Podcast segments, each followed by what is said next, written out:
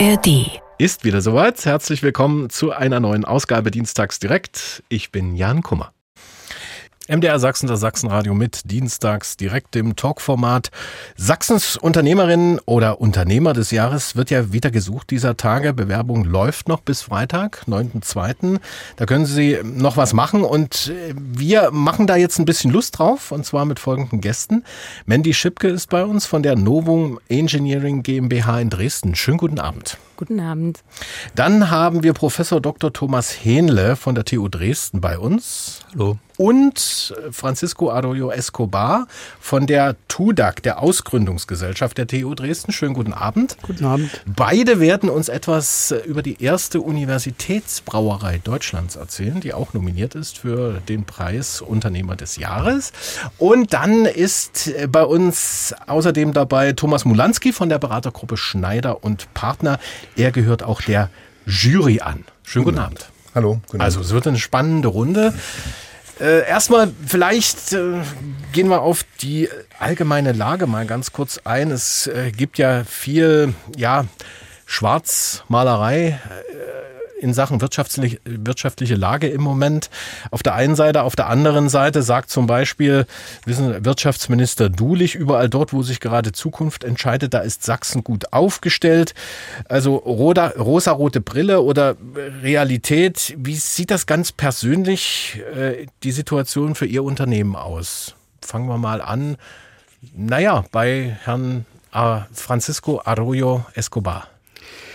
Äh, ja, also wie gesagt, jede Medaille hat zwei Seiten und sicherlich eine schwierige Lage und ähm, ständige Preisdruck und Preissteigerung erleichtert nicht äh, das Geschäft.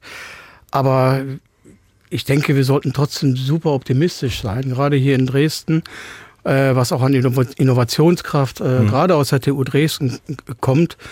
Und äh, äh, Lormont, wo ich ja noch äh, äh, Geschäftsführer bin, ist eine der Ausgründungen, äh, wo man sagt, also eine völlig andere Ausgründung.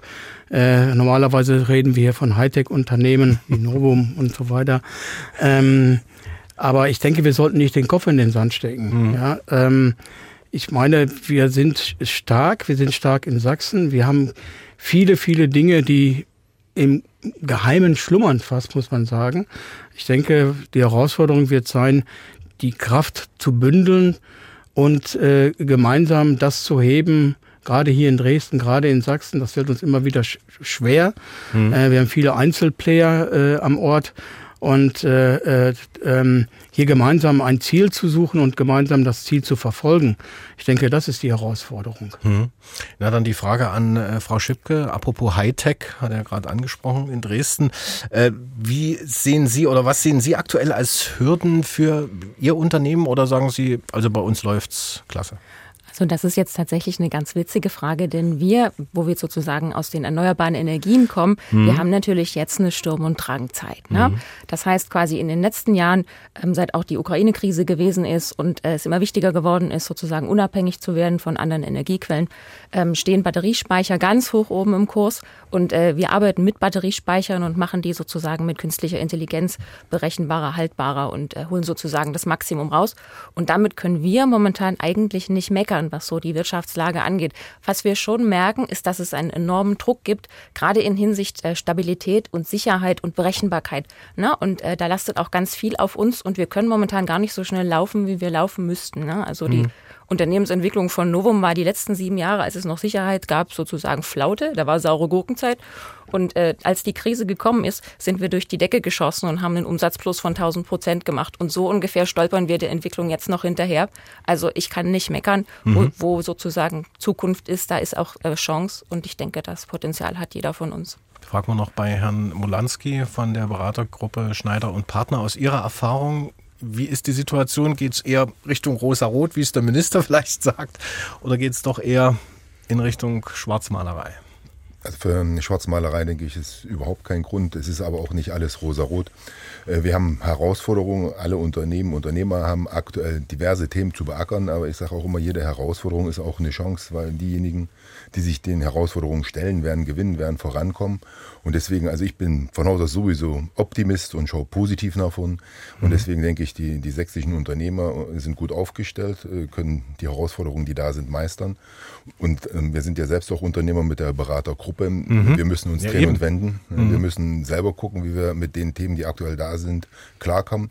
Aber auch ich sehe für uns primär Chancen. Äh, und deswegen, ich bin Optimist und sehe so Plus rosarot, sage ich mal. Plus rosarot, gut. Äh, Herr Francisco Arroyo Escobar, an den Namen muss ich mich erstmal noch ein bisschen gewöhnen. Entschuldigung. Ist gar, ist gar nicht so schwer. ähm, Sie sind ja mit der Normanns Brauerei eine Ausgründung aus der TU Dresden. Ja. Wie erleben Sie, Sie betreuen ja wahrscheinlich in der TUDAG auch noch andere Ausgründungen. Ist Deutschland ein Pflaster für Gründer oder ist es eher schwierig?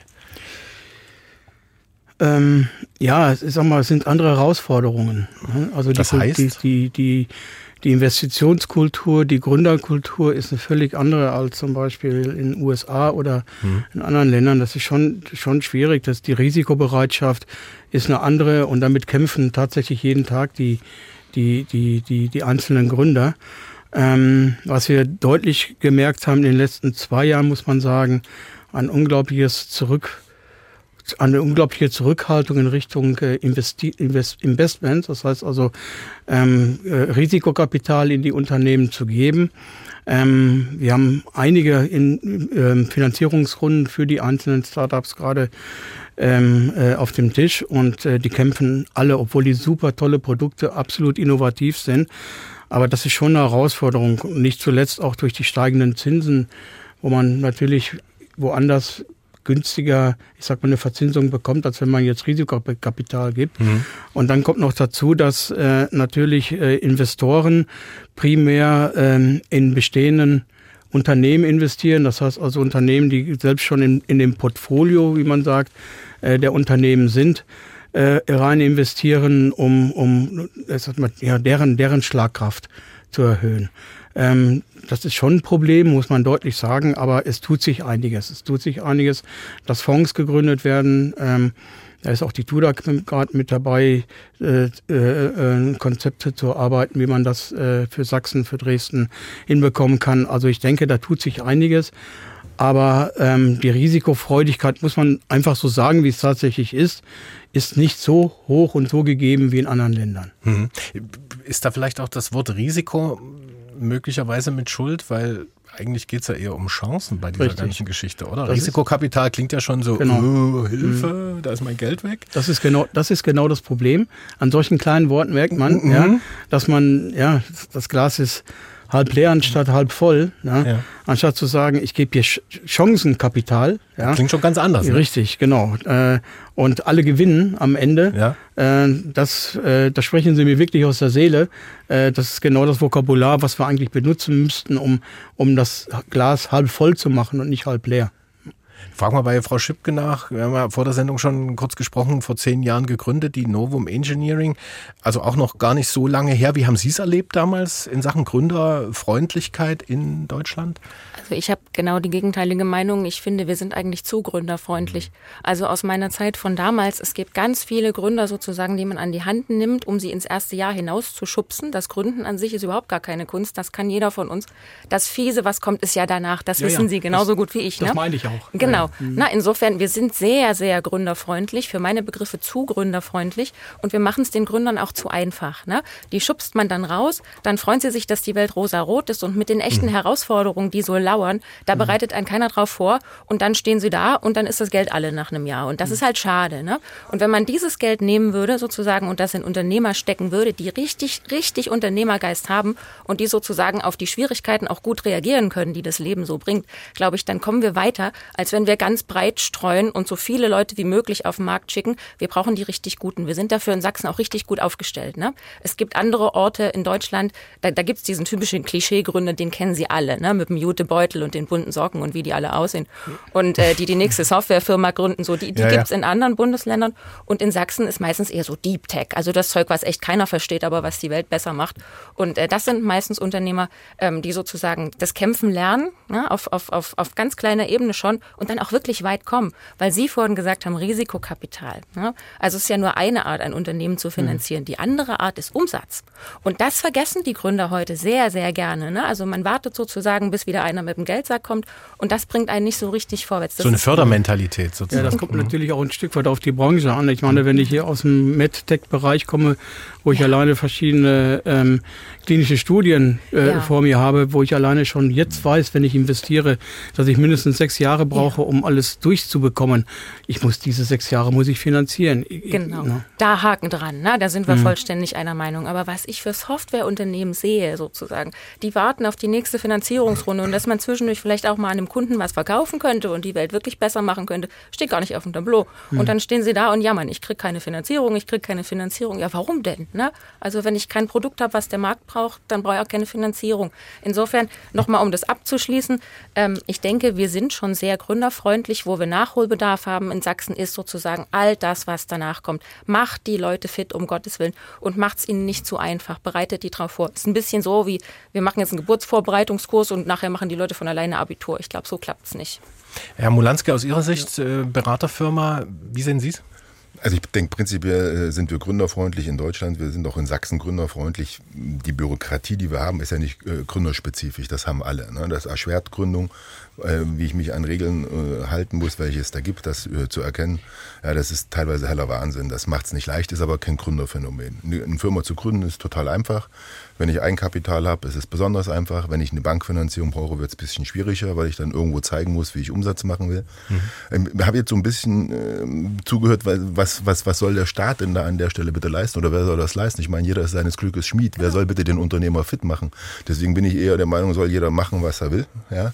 Er muss sich an Regeln und Gesetze halten und wenn der Markt sagt, das, was du da gemacht hast, funktioniert nicht, dann scheitert er halt aus dem Markt aus. Aber er hat bis dahin immer irgendwas bewegt. Deswegen denke ich, keiner muss ein Gründer coachen, briefen, wer soll das tun?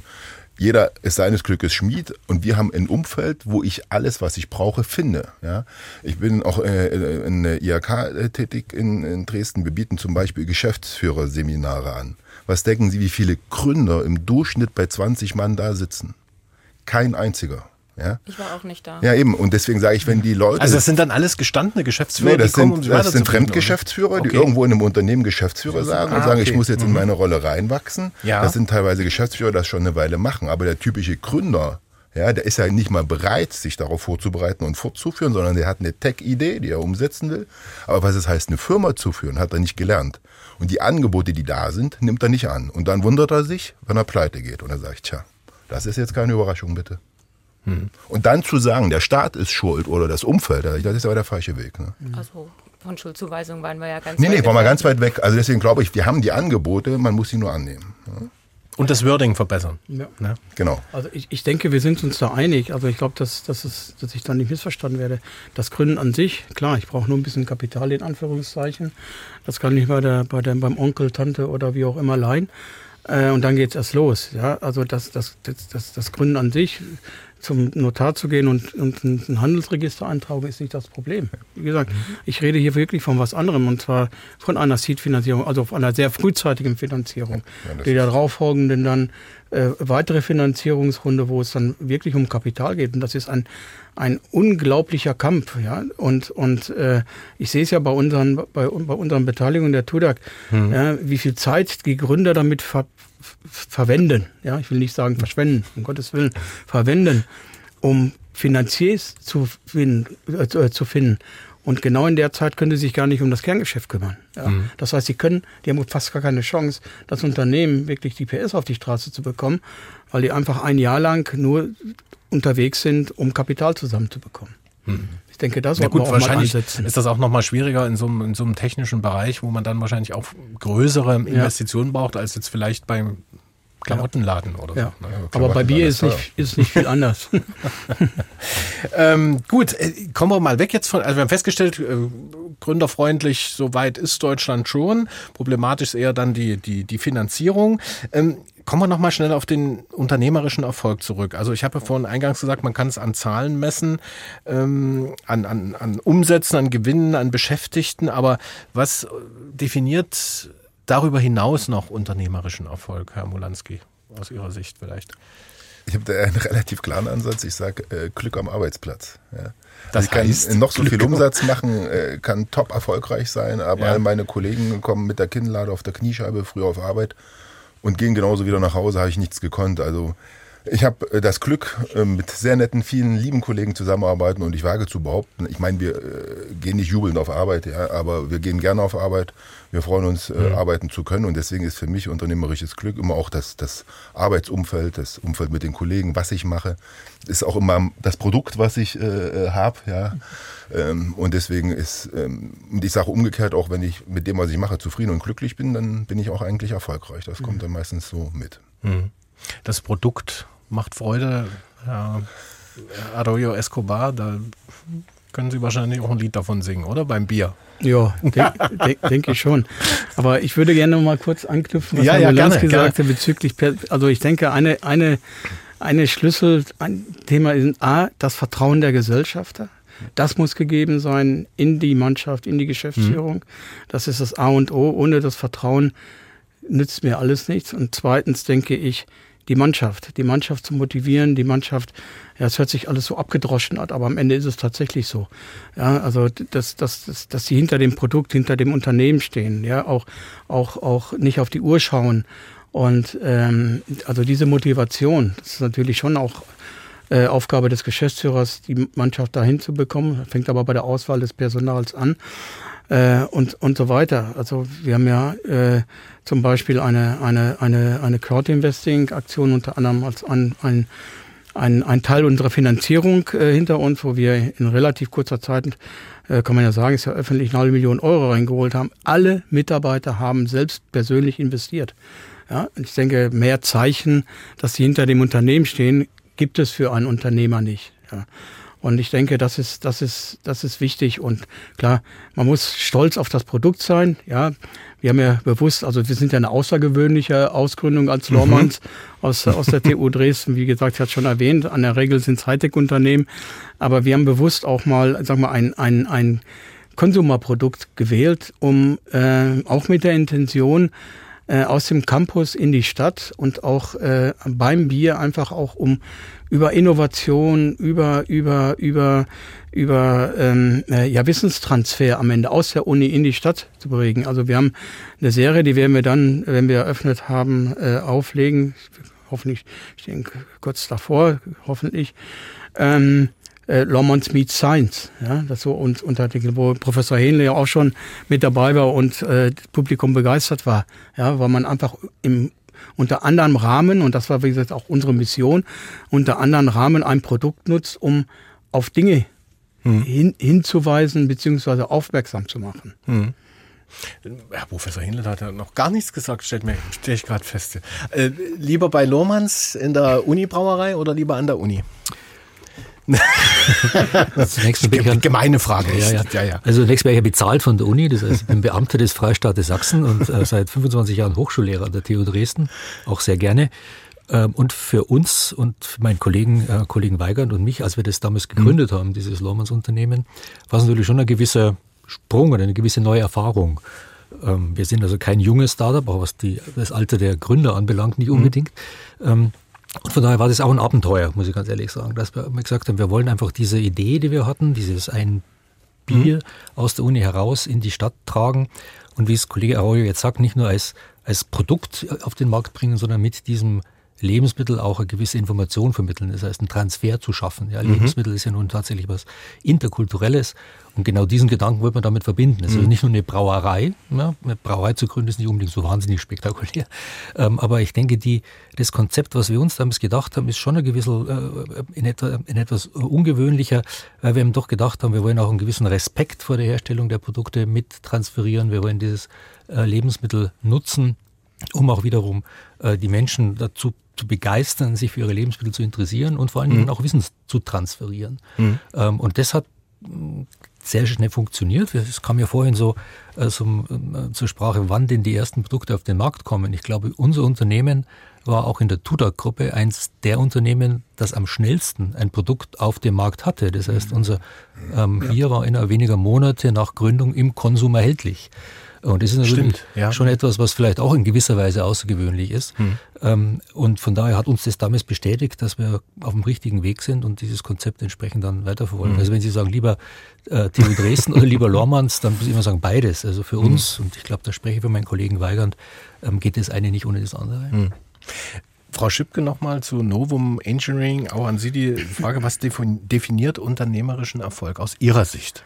Oh, das ist eine schwierige Frage. Also, wenn wir mal beim Kern bleiben, Unternehmer sein heißt ja etwas unternehmen. Ne? Und für mich ist Erfolg dann, wenn das was bewirkt. Mhm. Also ich will ja nichts unternehmen, nur damit ich was gemacht habe. Ich will ja was bewirken. Und so geht's den ganzen Mitarbeitern bei Novum auch. Wir sind vor zehn Jahren angetreten, sozusagen äh, mitten rein in die ganze Debatte äh, Atomkraft, ja, nein, Energiewende, ja, nein. Und es war klar, wir laufen Richtung erneuerbare Energien. Und es war auch klar, wenn wir das irgendwie schaffen wollen und trotzdem Versorgungssicherheit brauchen, dann brauchen wir Energiespeicher und die die werden noch nicht so betrieben, wie sie das eigentlich sollten. Ne? Und mhm. unsere Idee war, wie kriegen wir das hin, ohne auf Bürokratie zu warten, ohne staatliche Behörden, ohne alles Mögliche, sozusagen unseren Beitrag dazu zu leisten, dass äh, wir trotzdem Versorgungssicherheit haben, obwohl wir mehr erneuerbare Energien haben. Und so sind wir gestartet vor zehn Jahren, quasi, wenn Sie es so wollen, mit der berühmt-berüchtigten Vision. Ne? Mhm. Und äh, das Schönste an unternehmerischem Erfolg ist, ähm, wenn die dann tatsächlich wahr wird. Ne? Also wir sind jetzt mittendrin, genau das zu machen, was wir uns vor zehn Jahren vorgenommen haben. Das ist sozusagen das schimmernde, glitzernde Bild, was wir jetzt hier diskutieren. Hinter dem schimmernden, glitzernden Bild liegen sieben Jahre Tränen, denn äh, wir waren wirklich viel, viel zu früh dran. Insofern mhm. gehört zu unternehmerischem Erfolg für mich auch sozusagen auf die Nase fallen, Fehler machen, aus den Fehlern lernen, ähm, ständig wieder aufstehen, überhaupt nicht aufgeben. Ne? Zwischendrin haben uns so viele Leute gesagt, es reicht jetzt, ihr habt jetzt zwei Jahre rumgegurkt, macht doch die Bude einfach zu. Ne? Und das haben wir nicht gemacht. Ne? Mhm. Ne? Und diese, diese, diese Unkenrufe gab es ganz oft. Das sind jetzt witzigerweise die gleichen Leute, die einem die Hand schütteln und sagen, ich habe es immer gewusst gewusst.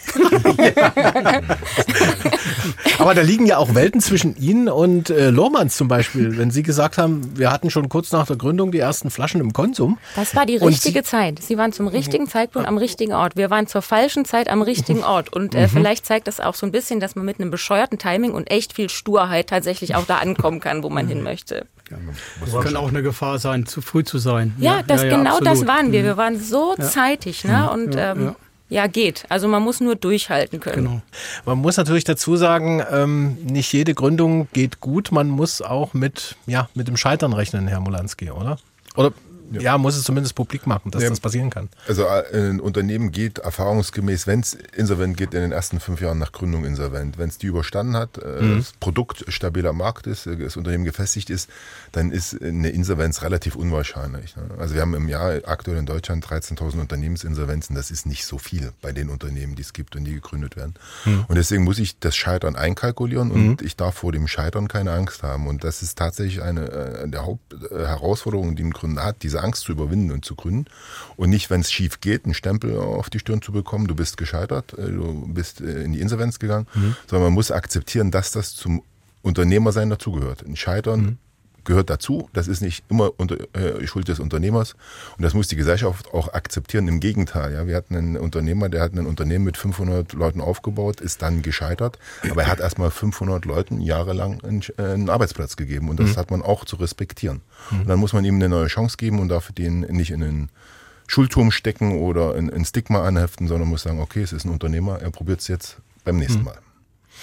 Herr Arroyo Escobar, wie sieht das eigentlich aus bei der TUDAG, Ausgründungsgesellschaft der TU Dresden?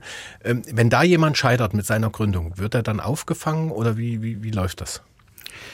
Ähm, ja, das ist eine schwierige Frage, weil äh, A, Gott sei Dank haben wir nicht viele Insolvenzen, muss okay. man sagen. Also wir sind überproportional, absolut überproportional ähm, ähm, äh, äh, haben Unternehmen im Portfolio, die recht, recht, erfolgreich sind, was nicht heißt, dass es noch kommen kann. Mhm. Ähm, aber ich gebe Herrn Mondanski recht, äh, das, das, das, man muss damit rechnen, wenn man ein Unternehmen gründet. Das ist ja auch, auch ein Ausprobieren. Das ist ein, ein, eine Markt, Delektierung, die dann stattfindet. Da muss man einfach mit, mit, mit, äh, mit rechnen. Also in der Regel ist die TUDAG ja nicht einziger Gesellschafter mhm. der Unternehmen. Im Gegenteil, die TUDAG ist eigentlich eher Minderheitsgesellschafter. Ähm, es kommen dann große Investoren, die Millionenbeträge investieren. Das können wir nicht. Mhm. Das können, also unsere Mission ist auch eine andere. Ähm, ähm, zu sagen, wir fangen euch auf, ist schwierig. Hm. Ja, es ist schwierig. Wir versuchen durch unsere Erfahrung, durch unsere Managementerfahrung, durch die Infrastruktur, die wir haben, beratend zur Seite zu, zu, zu stehen. Wir versuchen auf Dinge hinzuweisen. Ähm, oft sind es einfach auch Personalprobleme, die, die oder Managementprobleme, die in den Unternehmen herrschen. Da versuchen wir unter die Arme zu greifen. Und äh, aber äh, eine Garantie oder dass wir dann wie ein weißer Ritter dann dastehen als Unternehmen, das ist sicherlich nicht gegeben. Schaffen wir auch nicht. Frau Schipke hat es ja schon gesagt, sieben Tage, äh, sieben Jahre lang durch durchs Tal der Tränen gegangen und äh, aber trotzdem nie ans Scheitern gedacht. Doch immer, das hat man ja immer präsent. Also wir können ja einfach mal Wahrscheinlichkeitsrechnung betreiben und mal schauen, wie hoch die Wahrscheinlichkeit ist, dass ich heute hier sitze. Ne? Also ein Jahr nach Gründung ist die Hälfte der Unternehmen schon wieder pleite. Das ist Statistik, das ist mhm. nachgewiesen. Okay. Drei Jahre nach Gründung sind schon 70 Prozent nicht mehr da. Und fünf Jahre nach Gründung sind schon 90 Prozent verschwunden. Und wenn wir dann sozusagen noch einrechnen, dass wir auch noch ein total bescheuertes Timing haben, dann ist die Wahrscheinlichkeit, dass wir jetzt da sind, ich habe es wirklich mal ausgerechnet, 0,0000025 Prozent. Also damit man man es vielleicht ein bisschen greifbarer hat, wenn Sie nachher mal fünf Minuten Langeweile haben, dann tippen Sie random eine Nummer in Ihr Telefon. Wenn dann an der anderen Ende einer rangeht und der niest, genau in dem Moment, dann haben Sie ungefähr die Wahrscheinlichkeit.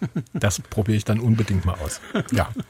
Trotzdem wollen wir natürlich ein bisschen Mut machen und äh, das tun wir jetzt mal, ähm, indem wir über den Preis reden, um den es ja geht. Also Sachsens Unternehmer des Jahres der wird dieses Jahr vergeben wieder. Warum ist der damals ins Leben gerufen worden und warum sind Sie, Herr Mulanski, mit äh, der Beratergruppe Schneider und Partner da dabei? Der, äh, den ersten Teil der Frage kann ich äh, nicht aus eigener Wahrnehmung beantworten. Den äh, Unternehmerpreis, den äh, gibt es ja in dieser Form schon seit 2006. Also mhm. äh, wir haben dann bald 20 Jahre Jubiläum, da waren wir noch nicht dabei. Den haben die im Prinzip die, die großen sächsischen Verlage, äh, Zeitung, äh, Sächsische Zeitung, Freie Presse und Leipziger Volkszeitung ins Leben gerufen. Auch immer noch begleitet vom MDR, von mhm. Unternehmen, von Banken. Und die Idee dahinter war seinerzeit, was ich wie gesagt leider nicht aus eigener Wahrnehmung sagen kann, äh, dass man gestandene sächsische Unternehmer ehrt, den Mut ehrt, auch das soziale Engagement ehrt und eben Persönlichkeiten auszeichnet und damit eben den Unternehmer, der ja zwar unternehmerischen Erfolg hat, aber eben so auch auf eine Stückart und Weise äh, medialen, gesellschaftlichen Erfolg bekommt, hervorhebt. Und das gelingt sehr gut. Und ja, warum ist äh, Schneider und Partner dabei? Äh, das ist mir ein persönliches Anliegen gewesen. Ich war in verschiedenen Unternehmen vorher auch tätig, habe das immer verfolgt. Wir hatten nie die Chance, da mitzumachen, weil meine alten Arbeitgeber es gescheut haben, da auch ins Investment zu gehen. Mhm. Und mit Schneider und Partner sind wir ja äh, sehr lokal verwurzelt, äh, äh, regional aufgestellt. Und uns war es ein absolutes Anliegen, den Preis zu unterstützen, durch unsere Kompetenz, aber auch finanziell zu unterstützen, weil wir glauben, dass wir tolle sächsische Unternehmer haben und die auch eine Auszeichnung verdient haben. Und deswegen ist es uns ein Anliegen, da dabei zu sein. Und für uns ist es auch immer, also ist es spannend, diese Unternehmen zu sehen, die da mitmachen, auch eigene Unternehmer dahin zu bringen. Also hm. auch für uns ein Gewinn damit zu machen. Jetzt gibt es ja bei dem Wettbewerb immer wechselnde Kategorien. Was ja. hat es damit auf sich? Ja, wir haben, äh, es gibt äh, den, den Unternehmer des Jahres, genau. das war die erste Kategorie.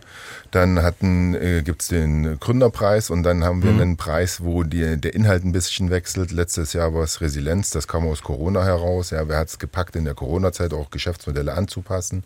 Und dieses Jahr äh, ist der Schwerpunkt Integration, Inklusion, weil das ein Thema ist, was wir einfach in unserer Gesellschaft haben. Und da werden immer wechselnde Geschäftsmodelle äh, besonders hervorgehoben und auch prämiert. Mhm was muss ich jetzt dafür erfüllen, wenn ich mich um diesen Preis bewerben will oder ähm, angemeldet werde, wie es ja hier oft ja, vorgekommen ist? Genau. Da reden wir gleich noch drüber. Also wir haben, wie gesagt, in den drei Kategorien ist es unterschiedlich. Der sächsische Unternehmer des Jahres sollte zehn Jahre am Markt sein und 500.000 Euro Umsatz machen, wobei wir da jetzt nicht so extrem sklavisch dran hängen. Ja, aber das ist die mhm. Faustfummel. Äh, in den äh, anderen Kategorien gibt es diese Mitarbeitergrenzen und die Umsatzgrößen als Grenze nicht. Äh, da kann jeder sozusagen mitmachen. Beim Gründerpreis sollte das Unternehmen ungefähr äh, drei Jahre da sein und vor mehr als zwei Jahren gegründet sein. Deswegen mhm. verschiebt sich der Zeitraum. Also aktuell 1.1.19 bis 31.12.22 ist so der Zeitraum.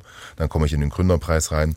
Aber auch da hängen wir jetzt nicht sklavisch an dem einen oder anderen Tag, sondern da geht es mehr darum, ist das noch von der Tendenz her ein Gründer und dann kann er da auch dabei sein. Mhm. Aber das ist meine Faustformel.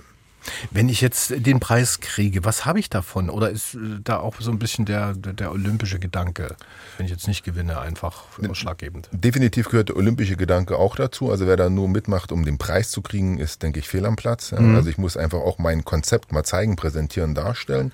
Ähm, in, äh, der Unternehmer des Jahres kriegt eine äh, äh Bronzeplastik von Malgorzata Chardokowska. Mhm. Also ich sage ganz ehrlich, die hätte ich auch gern. Deswegen, aber ich passe irgendwie noch nicht in die Kategorie. Äh, und in den anderen Preisen gibt es Medienleistungen der sächsischen Medienhäuser in einem Wert von 60.000 Euro, was da auch ja wirklich sinnvoll und wichtig ja. ist. Also da mhm. ist ein Ansporn auch sicherlich der Preis, aber im Wesentlichen geht es darum, mal sein Geschäftsmodell, sein Unternehmen zu präsentieren. Das ist, glaube ich, viel wichtiger als am Ende der Preis. Mhm. Das äh, haben Lohmanns ich sage es jetzt mal einfach so, schon getan und Frau Schipke auch. Und äh, jetzt müsste eigentlich auch äh, noch jemand in der Leitung sein, der bisher ein bisschen technische Probleme hatte. Frau äh, Caroline Ziesmann von der Ziesmann Baugeräte GmbH in Torgau. Schönen guten Abend. Guten Abend, hallo, ich freue mich. Schön, dass das geklappt hat. Das waren ein paar äh, technische ja, Hürden, Schwierigkeiten, ja, die wir hier bewältigen mussten, aber jetzt sind Sie dabei. Ich freue mich auch, dass es äh, geklappt hat. Ähm, Vielleicht an Sie nochmal schnell die Frage, ähm, wie sehen Sie Ihr Unternehmen im Moment aufgestellt, Frau Ziesmann, äh, im Bereich ja, Baugeräte, Handel und äh, Baugerätevermietung? Läuft oder läuft nicht? Ja, genau. Also wir haben ein äh, familiengeführtes Unternehmen im äh, Raum Nordsachsen und auch in, mhm. äh, in Leipzig. Und wir sehen uns derzeit sehr gut aufgestellt. Es ist natürlich auch von Vorteil. Wir haben die verschiedenen Sparten eben Vermietung, Verkauf und Service, so dass wir hier auch ähm, gewisse Schwankungen ein ausgleichen können und ähm, da auch schon seit vielen Jahren auf Stammkunden setzen können. Und ich denke, dass das eben unser Unternehmen ausmacht, dass wir da auch kreative Ideen finden, mhm. um diesen wirtschaftlichen Schwankungen entgegenzutreten. Aber ich meine, Wohnungsbaukrise gerade, wirkt sich das auf Sie aus in dem Bereich oder sagen Sie, nee, wir haben Auftragnehmer aus dem Tiefbau, die äh, da jetzt keine großen Sorgen leiden? Genau, sowohl als auch. Natürlich gibt es viele unserer Kunden, die derzeit vor großen Problemen stehen, die sich dann aber auch aufgrund ihrer ähm, Vielfalt anders aufgestellt haben und hier natürlich auch der, gerade der Straßenbau, der Hochbau mhm. doch weiterhin auch ähm, im öffentlichen Bereich weiterhin ausgelastet, gut ausgelastet sind. Und ich denke, das ist hier ähm, doch noch nicht ganz äh, in alle Branchen sich wieder äh, gefunden hat. Und natürlich besteht auch beim Wohnungsbau weiterhin äh, eine große Notwendigkeit, die natürlich das auch dann wieder abfängt. Mhm. Wir haben jetzt hier am Tisch ähm, zwei Vertreter von zwei Firmen sitzen, die eher so im Bereich Gründung äh, unterwegs sind, die noch nicht so alt sind, noch nicht so lange am Markt. Bei Ihnen ist das ein bisschen anders, ne? Genau, mein Papa hat das Unternehmen oder meine Eltern haben das Unternehmen ähm, vor über 30 Jahren gegründet wirklich noch mit äh, Herz und Hand, mit äh, wenig finanzieller, äh, mit wenig finanziellem Background und wirklich durch fleißige Arbeit und durch ihre Leidenschaft zu dem, was sie tun, äh, zu einem Unternehmen aufgebaut, das nun über 40 Mitarbeiter mit fünf Niederlassungen hat und darauf sind wir natürlich schon sehr, sehr stolz. Und Sie haben jetzt übernommen oder sind in der Phase zu übernehmen? Ich bin seit über zehn Jahren im äh, Familienbetrieb, mhm. ähm, habe dann auch erstmal woanders gelernt, wie das so ist, dass man erstmal ähm, raus möchte und die Welt sehen möchte, bin dann aber natürlich doch ähm, der Familie wegen oder der Heimat wegen wieder zurückgekommen und arbeite nun seit mehr als zehn Jahren im Unternehmen, mhm. habe aber zum Glück relativ schnell gemerkt, dass mein Papa und ich ähm, da immer sehr, sehr gut auf einer Wellenliege, Wellenlänge liegen und in eine Richtung schauen. Und ähm, dadurch hat sich das eigentlich erst so ergeben im Laufe der Jahre, ähm, dass ich die Unternehmensleitung übernehmen möchte. Ich bin da auch nie gedrängt worden von meinen Eltern und das hat sich mhm. aber so ergeben. Ich habe die ähm, ja, den, den Sinn dahinter gesehen und wie unser Unternehmen wächst und wie viel Leidenschaft die Mitarbeiter hier bei uns ähm, ihre Arbeit verrichten. Und da stellte sich irgendwann für mich die Frage, ja, will ich zuschließen, das, was meine Eltern aufgebaut haben. Und ähm, die Mitarbeiter kennen mich zum Teil länger als ich sie. Also von daher war es für mich auch eine Ehre, dass sie mir ihr Vertrauen schenken. Und das möchte ich natürlich in dem Sinne auch weiterführen. Sehr schön. Vielen Dank erstmal bisher her. Herr Mulanski, ist das ähm, Familienunternehmen, sind die eher selten beim Unternehmer des Jahres oder gleicht sich das so ein bisschen aus? Nee, ähm, also wir, wir, achten da ja ehrlicherweise besonders drauf. Also vom, vom Grundgedanken wird der Unternehmer, die Unternehmerin mhm. und nicht das Unternehmen geehrt. Mhm. Und deswegen gucken wir, dass äh, der Inhaber, der Unternehmer in Sachse ist, also nicht jetzt von Geburt her, sondern hier in vor Ort äh, tätig mhm. ist in Sachsen, egal wo er herkommt, ne, aber der seinen Lebens- und Arbeitsschwerpunkt in Sachsen hat. Und deswegen äh, sind häufig eben auch die Familienunternehmen mit dabei und gerade mhm. auch das, was äh, eben beschrieben wurde, ja, dass die Eltern das Unternehmen gegründet haben und dass die, die nächste Generation das Unternehmen übernommen und erfolgreich fortgeführt hat. Das ist ja überhaupt nicht selbstverständlich und das ist auch sehr, sehr schwer. Ja. Und wir haben der Preisträger letztes Jahr, der hat das fantastisch gemacht. Ja, der hat vom Vater schon sicherlich was in die Wiege gelegt bekommen und hat das dann aber auch nochmal auf die nächste Stufe gehoben. Und das ist ein manchmal mhm. schwieriger als neu zu gründen, ne? weil man ja auch immer denkt, ja. du musst das machen, was Mama und Papa gemacht haben. Aber nein, mach mhm. bitte das, was du für richtig hältst. Und äh, deswegen, ja, also wir haben das auch letztes Jahr diskutiert. Wir hatten ein tolles Unternehmen. Äh, das gehörte aber zu 97 äh, Prozent jemandem, der nicht in Sachsen seinen Arbeits- und Lebensschwerpunkt hatte. Aha. Und das war für uns auch durchaus einer, der in die Top 3 gehörte. Aber da haben wir gesagt, nee, eigentlich wollen wir den sächsischen Unternehmer. Also wie gesagt, nicht von Geburt, sondern ja. vom Wohnsitz. Hier vor Ort engagiert, Lebensmittelpunkt, Arbeitsplätze schaffen und mit Herzblut dabei. Und deswegen, ja, ist schon etwas Lokales auch. Dienstags direkt beim Sachsenradio MDR Sachsen. Wir reden heute über Sachsens Unternehmer des Jahres, über den Wettbewerb, der gerade läuft und äh, auch ein bisschen so ja über die Bewerber, die bei uns zu Gast sind. Und mein Kollege Stefan Wiegand, der hat jetzt ein paar Hörermeinungen, Hörerfragen gesammelt. Stefan, was gibt's denn? Was liegt an? Am Telefon, per Mail, Wunder. über Social Media Kanäle. Wie immer. Überall haben uns Wie die immer. Fragen erreicht. Und mh, mm, was ich ganz interessant fand, das war so dieses Bedürfnis von den Hörern, so zu wissen, was gibt es eigentlich so für Unternehmen in Sachsen und vielleicht auch symptomatisch bei diesem Unternehmerpreis, dass man mal so einen Querschnitt bildet. Was für Leute bewerben sich da? Mhm. Wie sieht das aus? Was sind das für Unternehmen? Herr Molanski, Sie sind als Jurymitglied, ich glaube, kennen Sie seit ein paar Jahren schon die Unternehmerlandschaft, auch in Ihrer Tätigkeit, oder? Äh, das ist, äh, was sich da bewirbt, ist querbeet. Also ich hatte jetzt spaßeshalber gesagt, vom Apotheker bis äh, zum, zum äh, Klimatechnikunternehmen mit über 300 Millionen Jahresumsatz. Das ist ein ganz breites Spektrum. Das kann man überhaupt nicht eingrenzen. Ja. Wir hatten äh, letztes Jahr ganz tolle Bewerber. Wir haben äh, mit auch eine Vermietfirma die Autovermietung machen in Dresden. Also auch eher ein ganz klassisches Geschäftsmodell. Aber wie man das aufgezogen hat, war aller Ehren wert. Wir haben ein, ein Autohaus dabei gehabt. Da sagt man, ja, was ist jetzt bitte beim Autohaus die Kunst? Aber der hat äh, auch in der zweiten Generation ein Autohaus fortgeführt, wo er äh, insbesondere auch Schwerpunkt gelegt hat auf die Ausbildung von jungen Menschen, äh, was ähm, alleine äh, den Unternehmerpreis gerechtfertigt hätte. Also man kann das nicht einschränken. Es bewerben sich Unternehmer, Unternehmerinnen aller Couleur. Ja. Wenn ich, was uns fehlt, ehrlicherweise, da, ähm, also ich habe das letztes Jahr gesehen und sage es irgendwie ein bisschen wie ein Gruselkabinett, alles äh, ältere Männer sowohl bei den Unternehmern wie auch in der Jury. Also wir haben tatsächlich viel zu wenige weibliche Bewerber, ja, also Unternehmerinnen, die, ich weiß nicht, was, warum und wieso. Äh, wir, ist das so? Ja, Sind leider ist das diesmal so. Bombe aufgestellt. Ja, nee, das, also ich bin dieses Mal schon mal begeistert. Die Runde hier ist überdurchschnittlich gut weiblich besetzt. Ähm, ja, also das, das fehlt noch ein bisschen, keine Ahnung, wieso das so ist. Ja, vielleicht auch keine Gründerkultur für Unternehmerinnen, ich weiß es nicht. Aber ansonsten querbeet, alles dabei. Dann hat der Träger gefragt am Telefon, hm, wie sieht denn das aus? Kann man das vielleicht mal in Zahlen oder ein Gefühl dafür vermitteln, hm, welche Rolle den Unternehmern in Sachsen so zukommt? Also was die an finanziellen Mitteln stemmen, was die umsetzen und was man da vielleicht so ein bisschen im Visier haben muss, weshalb man gegebenenfalls auch so einen Unternehmerpreis auslobt.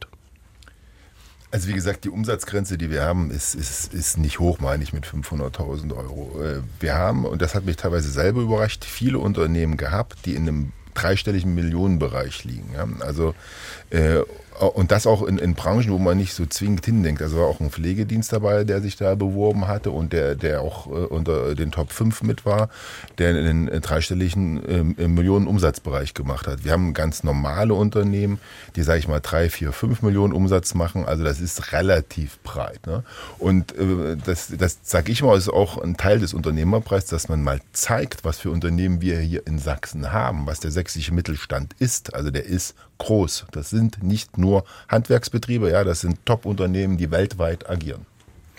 Dann hat Frau Kranz uns eine Frage geschickt und sie hat gemeint, also wir haben auch in diesen Sendungen immer auf diese Corona-Zeit so ein bisschen äh, geguckt, wie geht's den Unternehmen, was äh, sind so die, groß, die größten Hirten, kommen mhm. die Hilfestellungen an, die staatlichen Hilfspakete, sind die so geschnürt, dass es auch passt, hat man festgestellt, dass jetzt post-Corona die Hilfspakete nicht mehr erforderlich sind? Oder hat sich die sächsische Wirtschaft so eingegroovt, will ich mal sagen, dass man halt auch in Konfliktsituationen einigermaßen ja, den Kopf über Wasser halten kann? Also wenn Sie mich da persönlich, ich mache hauptsächlich Insolvenzrecht und sehe das alles sehr kritisch. Wir hatten vor Corona 18.000 äh, Unternehmensinsolvenzen im Jahr. Während Corona sind wir auf 11.000 runter, jetzt sind wir bei 13.000 äh, Insolvenzen. Also wir haben in der Corona-Zeit so wenig Unternehmensinsolvenzen gehabt wie je zuvor. Da kann man sich die Frage stellen, warum. Ich habe eine ganz klare Meinung. Es waren absolute Fehleinreize, die Hilfsmittel, die haben den Falschen geholfen. Äh, und wir haben letztes Jahr, das war dieser Resilienzpreis, also kann es auch mit Namen nennen, Karl und Carla, äh, Vermieter von Autos in, in Sachsen, die haben gesagt, Bullshit, keiner mietet unsere Autos, keiner will irgendwo hinfahren. So kann ich mich hinlegen, kann auf staatliche Hilfen warten oder ich drehe mich und gucke, wer braucht meine Autos jetzt. Ja? Äh, DHL braucht meine Autos, die müssen von A nach B kommen. Wir müssen mobile Unterkünfte schaffen, wir machen mit unseren Autos mal was ganz anderes. Und die kommen wunderbar durch die Krise und die sind auch aus, aus dieser Krise gestärkt hervorgegangen.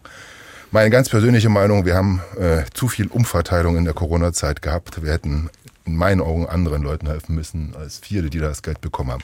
Ausnahmen bestätigen die Regel. Nicht? Es gibt also auch Branchen, wo es absolut wichtig war, aber die, die wirtschaftlichen Zahlen, die wir jetzt nachher sehen, sehen wir, dass da viel zu viele Fehlanreize gesetzt wurden.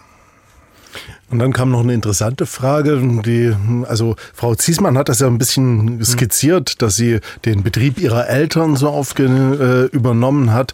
Und Frau Dietrich hat dann gefragt, also muss man ein Unternehmertum irgendwie lernen in der Familie? Also ist das hm, so Learning by Doing oder hat man da selbst so eine Motivation? Da könnt ihr vielleicht mal die Unternehmer dann selbst was sagen dazu. Oder hat man da ein Gen? Ja, ja das Unternehmergehen. Schon. Ja, warten, Herr Hähnle erstmal hier, Professor ich zuerst. Okay. Naja, also muss man das lernen, ist eine sehr gute Frage. Ne? Also ich habe es überhaupt gar nicht gelernt. Ich komme aus keiner Unternehmerfamilie, aus überhaupt nichts, keine Berührungspunkte damit. Vielleicht war das auch gut, ne? dann weiß man gar nicht, was einem so blüht und läuft erstmal naiv in die Welt rein und lernt das dann. Ich glaube, was man braucht als Unternehmer ist äh, ein richtig dickes Fell und äh, die Motivation sozusagen immer wieder zu lernen. Ne? Also immer dann, wenn man denkt, jetzt läuft's gut und es gibt keine Probleme, übersieht man was. Also wenn man das Mindset sozusagen hat, glaube ich, dann kommt man auch als Unternehmer weit. Vielleicht ist das so ein bisschen das ist nur meins, ne? Also das, das, was ich denke, was, was mich so weit gebracht hat. Es gibt bestimmt auch andere Erfolgsfaktoren. Es gibt die super visionären Unternehmer, ne? Elon Musk, der stellt sich auf jede Bühne und ist der absolute Held. Das macht für mich Unternehmertum überhaupt nicht aus. Also Unternehmertum hat ganz viel mit harter Arbeit zu tun und mit sich ständig selbst hinterfragen und richtig unnachgiebig zu sich selbst sein. Ähm, die Fehler müssen weg. Und zwar alle. Also ich glaube, das ist ein ganz wichtiger Punkt, dieses sich selbst hinterfragen und seine eigenen Grenzen erkennen. Wir hatten das vorhin ja ähm, ganz kurz schon mal andiskutiert, dass aus der Hochschule heraus kommend viele Kolleginnen und Kollegen tolle Ideen haben, super äh, Projekte, super Start-up-Möglichkeiten, aber sehr schnell dann vergessen, dass sie auch betriebswirtschaftliche Kompetenz brauchen. Ja, das sind also tolle Physiker, tolle Chemiker, äh, tolle Maschinenbauer oder so, oder im Falle von uns tolle Chemiker und Lebensmittelchemiker. Mhm. Ähm, aber wir haben dann doch sehr schnell erkannt, jetzt speziell in unserem in unserem, in unserem Projekt, dass wir schlichtweg ohne jemanden, der sich wirklich auskennt in der Szene, der wirklich diese betriebswirtschaftliche Kompetenz haben, überhaupt nie das ganze Projekt umsetzen könnten. Und ich glaube, da gehört auch eine gewisse Selbsterkenntnis mhm. dazu, seine Grenzen zu erkennen, was für jemanden von der Hochschule, für Professoren sowieso sehr schwierig ist zu erkennen, dass man auch Grenzen hat, ja, weil normalerweise wissen wir ja alles. Ähm, und da zu erkennen, dass man eben bestimmte Sachen nicht weiß und dass es Leute gibt, die das viel, viel besser kennen, das ist, glaube ich, ein ganz wichtiger Punkt. Frag mal noch schnell also, bei ich, Frau Ziesmann nach. Genau. Ja. Haben Sie das Gehen, das Unternehmergehen von Ihrem Vater geerbt? Ich ähm, denke, ja, dass äh, wenn man als äh, Unternehmerkind aufgewachsen ist, hat man von früh an gelernt, mitzuhelfen, dass die Eltern viel arbeiten gegangen sind, dass sie auch oft über die normale Arbeitszeit hinaus mit angepackt haben und man als Kind dann halt zwangsläufig mitgenommen worden ist. Ich habe als Kind schon ähm, auf dem Hof mitgespielt, während die Eltern gearbeitet haben. Also ich denke, ich bin da peu à peu einfach von vornherein mit äh, reingewachsen und ich denke gerade ähm, in der Unternehmensnachfolge die Tochter vom Chef man hört es ja immer wieder, ähm, ist äh, leider nicht so, dass man es da sehr, sehr viel einfacher hat. Und ich mhm. äh, bin in eine Branche reingerutscht, die sehr von Männern dominiert wird. Mhm. Und hier ernst genommen zu werden, auch ähm, ist natürlich, auch wenn man die gewisse Fachkompetenz hat, ähm, noch mal um einiges härter. Also ich musste schon sehr doch beweisen, mhm. ähm, durch die Leidenschaft, die ich ähm, habe zu diesen äh, Firma, zu dieser Firma, zu den Baumaschinen, die ich einfach mitbringe, weil ich es von klein auf gelernt habe, äh, konnte ich mir, denke ich, den Respekt im Team, ähm, im Team verdienen. Und ich denke, das konnte ich lernen, ähm, gewisse Fachkompetenz. ARD Sachsens Unternehmer oder Sachsens Unternehmerin des Jahres 2024 wird oder werden jetzt noch gesucht. Bewerbungen können Sie loslassen noch bis zum 9. Februar. Und wir haben ja heute hier bei Dienstags direkt ein paar Bewerber und Bewerberinnen bei uns. Dazu gehört Caroline Ziesmann von den Ziesmann Baugeräten in Torgau. Frau Ziesmann habe ich vorhin vor den Nachrichten ein bisschen abwürgen müssen, weil äh, wir natürlich äh, hören wollten, was es aktuelles in der Welt und in Deutschland und in Sachsen gibt. Frau Ziesmann, ähm, Sie haben aufgehört mit der Aussage, dass Sie es doch ganz schön äh, schwer haben als Frau in so einer Branche wie Bau und Baugeräte. Ähm, jetzt ist die Frage, wer hat Sie denn eigentlich für den Preis nominiert? Also wir haben uns tatsächlich selber nominiert. Okay. Ich habe ähm, die äh, Bewerbung abgesendet. Es ist zwar eigentlich nicht ganz unser ähm, Streben nach dieser Aufmerksamkeit, aber für mich war es einfach äh, wichtig, auch das ähm, unternehmerische Engagement äh, meiner Eltern hier zu würdigen, die mhm. sich da immer sehr, sehr bescheiden hinter dem gehalten haben, was sie eigentlich aufgebaut haben. Und ich denke, dass wir mit unserem Unternehmen doch stolz darauf sein können, was in den letzten Jahren wirklich an Aufbauarbeit geleistet hat und welcher wichtige Wert es für die Mitarbeiter und für die ähm, Regionen in Nordsachsen mhm. hat. Sie haben ja vorhin gesagt, 1991 ne, gegründet. Ähm, was hat sich in dieser Zeit verändert im ja, Business? Also ich denke, gerade die äh, Baumaschinenbranche ist unglaublich äh, von auch äh, Weiterentwicklung geprägt. Natürlich äh, im klassischen äh, werden die Baumaschinen immer digitalisierter und hier gibt es sehr, sehr viel ähm, mehr Weiterentwicklung im technischen Bereich, aber auch natürlich die Schwierigkeit, geeignete Fachkräfte zu finden, die Azubis dafür zu hm. ähm, begeistern, dass die Baumaschinenwelt unglaublich vielseitig ist und, und ein zukunftssicherer Arbeitsplatz ist. Äh, darauf wollte ich vorhin bei Corona eingehen.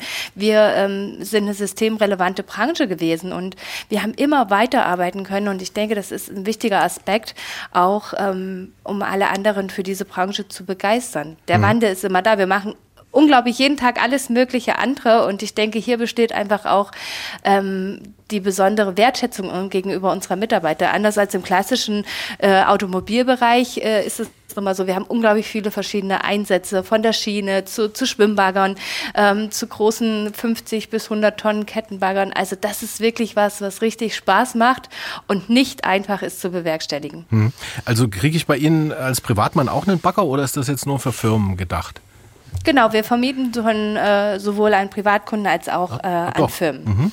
Okay. Genau. Ähm, Sie haben gesagt, äh, Fachkräfte ist auch ein Problem bei Ihnen. Wie sichern Sie die bei sich im Unternehmen und wie gelingt es Ihnen auch, neue Arbeitskräfte, neue Fachkräfte zu gewinnen? Also Stichwort Azubis.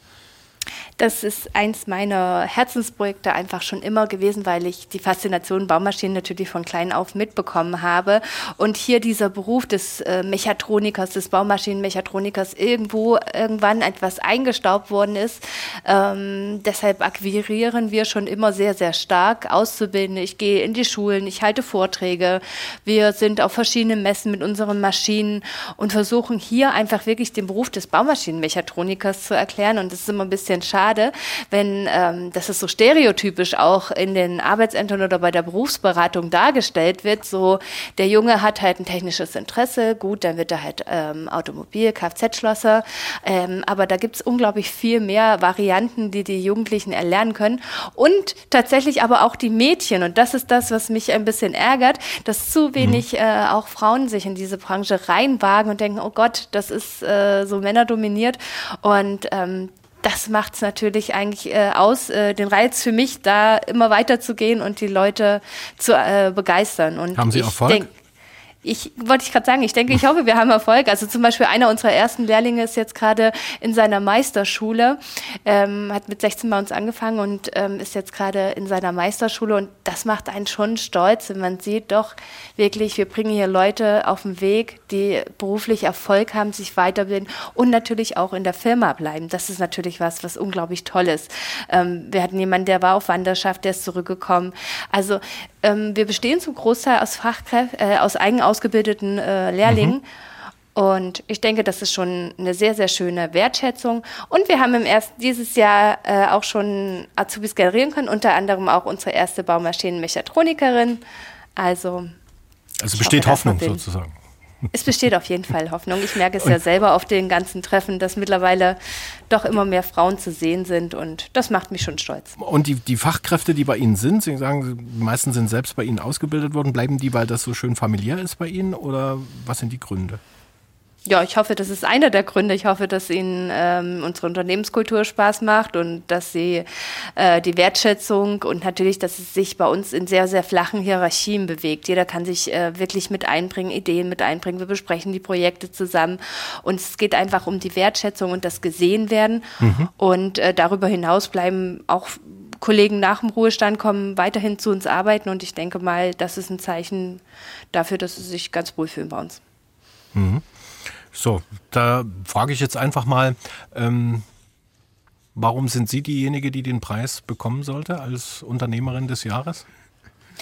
Ja, ich hoffe natürlich, dass wir den äh, Preis gewinnen. Wir sind, denke ich mal, ja, grundsätzlich äh, von Bescheidenheit äh, geprägt, aber mit dem festen Glauben eben daran, dass das, was wir machen, besonders äh, wichtig oder besonders gut ist, dass es ein Zeichen dafür ist, dass man durchhält, dass es, egal welche Probleme es gibt, die angepackt werden, dass wir Mitarbeiter ähm, ausbilden, weiterbilden und ähm, auch fördern mhm. und fordern und ähm, ja, wir einfach für das, äh, denke ich mal, stereotypische Unternehmen im, im Raum Sachsen zeigen. Aber ich möchte einfach jedem zeigen, dass es sich doch noch lohnt, auch als Nachfolger in Unternehmen anzupacken. dass es nicht, auch wenn es Probleme gibt. Also ich könnte es bestimmt sehr viel einfacher irgendwo als im Angestelltenverhältnis haben.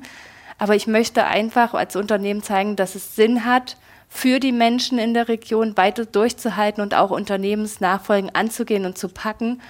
Und ich möchte das als Wertschätzung für unsere, unter, für unsere Mitarbeiter, die wirklich jeden Tag ähm, das Beste aus unserer Firma rausholen, weil der Preis geht nicht an mich, sondern unsere engagierten Mit Mitarbeiter und jeder in unserem Team trägt auf seine Weise zu diesem Erfolg bei. Und deswegen ist die Nominierung schon eine kollektive Anerkennung und der mhm. natürlich die beste Belohnung. So, Herr Mulanski sitzt ja hier, der sitzt auch in der Jury. Äh, Ihr Pitch war schon mal nicht schlecht. Hat, hat schon viel genickt hier, war schon viel Gutes dabei. Aber das Nicken war noch keine Stimme, Herr Mulanski. Hm. Sie sind viele Kriterien angesprochen, die für uns absolut wichtig sind. Also wir haben diese Hard Facts, ne, wo wir auch auf, auf Umsatz, auf äh, Umsatzwachstum, mhm. auf äh, Mitarbeiter schauen. Und wir haben dann diese Soft Facts und die hat äh, Frau Ziesmann ganz wunderbar abgehakt. Also für uns ist tatsächlich die, das, was sie beschreibt, wir sind ein Unternehmen nicht des Unternehmens willen, sondern auch für unsere Mitarbeiter, mit unseren Mitarbeitern. Die Ausbildung. Soziales Engagement ist immer noch auch ein Kriterium, worauf wir schauen. Das unter, äh, stelle ich jetzt mal in Torgau. Aber eben auch, wir gehen in die Schulen, wir äh, suchen junge Leute, wir suchen Jungs, wir suchen Mädels. Das ist das, worauf wir auch stark schauen. Ja, mhm. Das sind also diese, diese Faktoren. Also wir kriegen in Runde eins immer eine Hitliste der Unternehmen, wo die Hardfacts eine Rolle spielen, weil ich diese, diese weichen Faktoren natürlich nicht in der Statistik einfangen kann. Mhm. Aber der Preis letztlich selber wird auch hauptsächlich damit vergeben. Und deswegen perfekte Bewerbung. Dankeschön. Das klingt doch schon mal nach was, oder? So, jetzt äh, fällt mir keine bessere Überleitung ein, als zu sagen, äh, auf dem Bau trinkt man ja auch gerne mal ein Bier. ah, das, das war Klischee. Ja, das Klischee. Der passte unter der Tür durch, ich weiß. Aber hier braut sich was zusammen. es geht um Lawman's Brew aus Dresden, eine Brauerei, die sich aus der TU Dresden ausgegründet hat. Wie das alles äh, geschehen ist, das klären wir dann nochmal in einem ausführlichen Interview mit dem Gründer oder Mitgründer, mit Professor Jan Weigand. Der konnte leider nicht hier sein heute, der ist auf Dienstreise in Indien. Aber für alle, die jetzt zuhören und später nicht mehr zuhören, haben das Professoren, Dozenten und Studenten da das Hobby zum Beruf gemacht, Herr Professor Hähnle? Ja, so ein bisschen vielleicht schon. Das heißt, normalerweise werden Startups ja aus einer wissenschaftlichen, aus einer Forschungsidee heraus gegründet. Bei mhm. uns war es ein bisschen anders. Wir sind aus einer Lehridee, aus einem Lehrprojekt heraus ähm, entstanden. Wir haben, Kollege Weigern und ich, vor ähm, gut zehn Jahren, knapp zehn Jahren, 2015, ähm, bestimmte Lehrprojekte installiert bei uns im Institut, äh, beziehungsweise an den Instituten, und zwar ein brautechnisches Praktikum. Das heißt, wir wollten den Studierenden der Chemie, der Lebensmittelchemie lernen, wie man Bier braut und wie man es mhm. untersucht, welche Reaktionen da ablaufen und so weiter. Und es hat bedingt durch ein sehr motiviertes Team damals sehr schnell, sehr gut funktioniert. Das heißt, das, was wir da mit den Studierenden zusammen entwickelt haben, hat halt auch ganz gut geschmeckt, um es mir so vorsichtig zu formulieren. Ähm, und da entstand natürlich dann sehr schnell, wie bei vielen Hobbybrauern, die Idee, Mensch, man könnte doch da auch mal eine Brauerei gründen. Wie gesagt, eine Brauerei zu gründen ist jetzt nicht unbedingt eine wahnsinnig innovativ, spektakuläre mhm. Idee. Wir haben uns aber dann überlegt, dass es, wenn wir es machen, ähm, schon ein bisschen mehr mit verbunden sein sollte. Nicht nur unser Bier auf den mhm. Markt zu bringen, sondern mit diesem Bier auch was zu transportieren. Das heißt, Wissenschaft zu transportieren, auch mit unserer Brauerei dann einen Beitrag zur Stadtkultur zu leisten. Mhm. Unsere Idee oder unser Slogan war dann damals aus der Uni in die Stadt. Das heißt, sowohl der Universität als auch der Stadt was zurückgeben gewissermaßen. Und dann eben ein Konzept zu entwickeln, was auch, sagen wir, altersübergreifend ist. Ne? Universität, Universitas, der Grundprinzip, das Grundprinzip der Universität ähm, umfasst ja, ich sage mal, von 18 bis 80. Ja, das heißt also, wenn tatsächlich dann diese große Stadtuniversität mit 40.000 Mitarbeitenden, Studierenden eine eigene Brauerei hätte, dann hat man uns damals gedacht, dann könnte mhm. das schon mal vielleicht auch betriebswirtschaftlich aufgehen. Um das dann umzusetzen, brauchten wir dann sehr schnell entsprechende Kompetenz. Die haben wir bei der TUDAG gefunden. Das heißt, die TUDAG war dann sehr schnell ich sage mal vorsichtig, ähm, begeistert von der Idee. Ich glaube, das darf man so sagen, Francisco. Ja, definitiv. Und ähm, hat uns dann sehr, sehr unterstützt, inhaltlich zunächst mal, also durch die entsprechende äh, betriebswirtschaftliche Kompetenz. Auch unser damaliger Rektor und unser damaliger Kanzler, Professor Müller-Steinhagen und Herr Dr. Handschuh waren ebenfalls sehr angetan von der Idee. Es war auch so ein Alleinstellungsmerkmal für die Universität. Also wir hatten ja. ein sehr schönes Umfeld von Leuten, die die Idee gut fanden. Sowas hat uns dann eben motiviert, das Ganze tatsächlich den, den nächsten Schritt zu tun. Mhm. Und dann muss man aber dazu sagen, dass äh, sich vieles so ein bisschen im Laufe der Zeit entwickelt hat. Also da war dann der Weg vielleicht eher das Ziel. Wir sind dann 2019 ähm, gegründet, hatten dann sehr schnell unser erstes eigenes Bier ähm, in den ähm, Supermärkten und dann kam Corona 2020 und das hat uns dann fast den Gar ausgemacht. Das muss man ganz deutlich so sagen, weil unser mhm. Projekt war ja orientiert auf Veranstaltungen, auf öffentliche äh, Veranstaltungen, auf Tagungen an der Universität und sind innerhalb von wenigen Tagen sind alle weggebrochen. Und von daher waren wir möglicherweise dann, Herr Molanski, vielleicht ein Unternehmen, was doch sehr profitiert hat von diesen Corona-Hilfen. Das muss man ganz deutlich sagen, denn unter anderem äh, ohne, oder, und ohne diese Corona-Hilfen hätten wir diese wirklich harte Zeit damals nicht überstanden, haben dann glücklicherweise auch einen größeren Investor gefunden und konnten dann eben mhm. wenn man so will, dann nach Corona so richtig durchstarten, eben jetzt auch mit dem Aufbau unserer eigenen Brauerei mhm. und der Eröffnung der Gaststätte in den nächsten Wochen. Mhm. Kommen wir da nochmal dazu. Also ich gebe zu, das Pilz ist mir zu herb. Das Helle, das schmeckt gut. Ähm, welche Sorten gibt es noch oder ist das bei den beiden geblieben? Wir haben jetzt ganz aktuell ein neues äh, auf den Markt gebracht. Das ist ein Rotbier. Okay. Und äh, ja, es findet sehr, sehr positiven Anklang, muss ich sagen. Mhm. Äh, die Resonanz ist sehr, sehr positiv und äh, ja, das ist das nächste, äh, äh nächste Produkt, was jetzt in den Regalen steht. Mhm. Also wir konkurrieren jetzt mittlerweile mit größeren ähm, Brauereien, die mehrere Produkte in den Regalen stehen haben. Das ist ja immer der, der, der also wenn, wenn wir reinkommen, müssen andere weg, sage ich jetzt mal. Mhm. Ja. Das ist also schon eine Herausforderung, aber es ist so beliebt und äh, äh, kommt so gut an, dass wir ähm, ähm, ja, also, also in den, in den, ja, in den Supermärkten äh, stehen und auch entsprechend verkauft wo werden. Kommt, wo kommen die Zutaten her und wo wird gebraut? Ähm, wir brauen gerade Lohn in äh, Hartmannsdorf. Ähm, das ist bei Chemnitz, ne? Bei Chemnitz, mhm. genau. Ähm, das war von vornherein auch so geplant. Ähm, diese sogenannte Zweigleisigkeit, wie wir das Konzept bei uns äh, benennen. Also wir waren von vornherein, äh, war es uns bewusst, wir müssen die Marke stärken, wir müssen die Marke an den Markt bringen und, ähm, und haben bewusst ähm, ein gutes oder gute Biere, ja, das Pilz äh, schmeckt Ihnen wahrscheinlich deshalb zu herb, weil es es wie ein Pilz schmeckt, ja, ähm, und nicht abgewandelte Re Rezepturen. Ähm, äh, ich sage immer ganz gerne als Spanier, erlaube ich mir das mal. Äh, unser Pilz schmeckt wie die spanische Tomate und nicht wie die holländische. Äh, okay. Äh, ähm, ja, das lag uns auch immer gute Zutaten, regionale Zutaten ähm, Hopfen und, und, und äh, Malz auch hier aus der, aus, der, aus der Gegend zu bekommen, lässt sich nicht immer lösen, mhm. weil wir einfach für gewisse Rezepturen einfach andere Rohstoffe benötigen. Aber wir versuchen das schon, so weit wie möglich hier regional zu bleiben und auch regional äh, die regionale Wirtschaft damit auch zu, zu stärken. Und, und, und selbst das wünscht der Kunde auch. Und Gott sei Dank geht auch der Trend in die Richtung, was nicht heißt, dass wir auch außerhalb Dresdens und Sachsens mittlerweile im ganzen Bundesgebiet sehr beliebt sind und täglich Anrufe bekommen aus dem Bundesgebiet.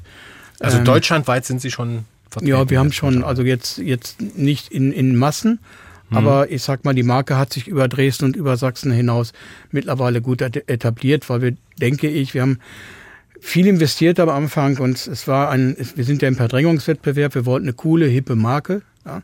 Das heißt, wir haben von vornherein sehr viel Kraft und finanzielle Mittel in Marketing gesteckt ähm, das zahlt sich jetzt aus. Wir haben in den Social Media Bereichen, denke mhm. ich, haben wir einen relativ schönen, hippigen, flippigen Auftritt. Und äh, so wollen wir uns auch geben. Ja, also das, die großen Konzerne versuchen ja seit Jahren äh, in diesen Markt reinzukommen, also in diesen, ich sag mal, nicht äh, verstaubten äh, Bereich, sondern eine hippe Marke äh, zu, mhm. zu kreieren. Also es gelingt, gelingt tatsächlich nur bedingt. Mhm. Und diese Nische bedienen wir. Inklusive Bierbike. Inklusive ja. Bierbike, genau. Was übrigens sehr, sehr gut ankommt und immer ein Eyecatcher müssen Sie jetzt, ist. Müssen Sie jetzt mal ganz kurz erklären, was das ist, weil man kann es ja nicht sehen. Das ist, das ist, also, das ist tatsächlich in, Deut in Deutschland nicht, gab es das nicht zu haben. Wir haben es in Österreich gekauft, ganz am Anfang mit unseren beschränkten Mitteln. Wir haben angefangen mit einem, einem, einem, einem Bierwagen, der über 20 Jahre alt ist, den wir dann von der holländischen Grenze nach Dresden gekarrt haben.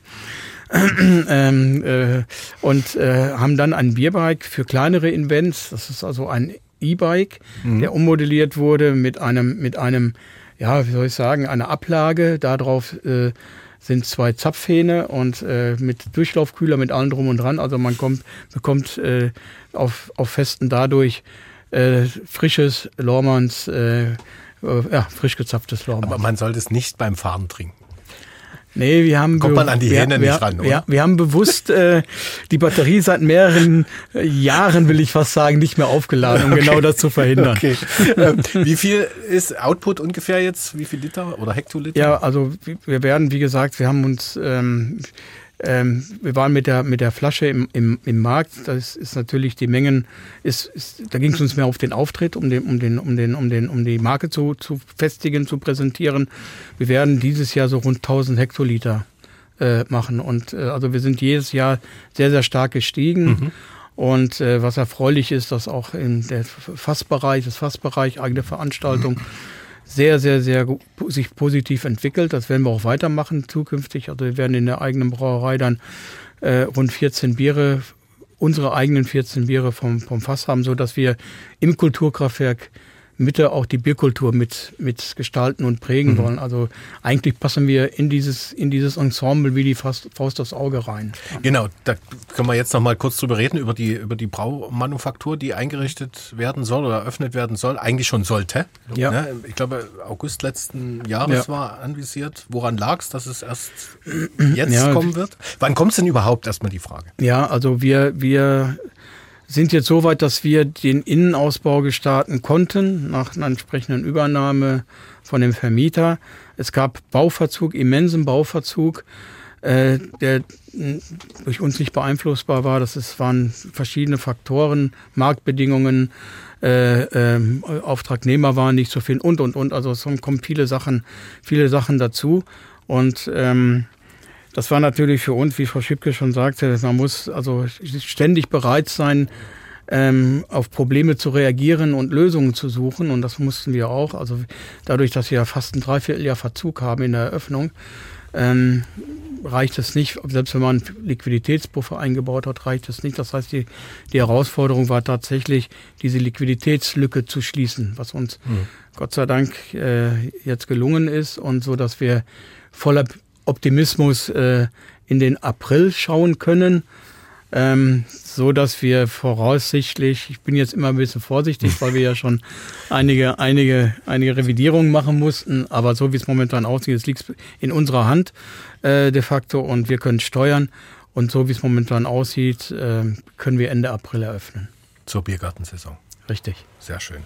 Herr Professor Hähnle, vielleicht nochmal die Frage, äh, wird weiter an dem Bier geforscht oder ist das jetzt soweit fertig erstmal? Nee, also wir hatten ja, bevor wir Lorbans gegründet haben, schon eine ganze Reihe Projekte zum Thema Bier als Lebensmittelchemiker.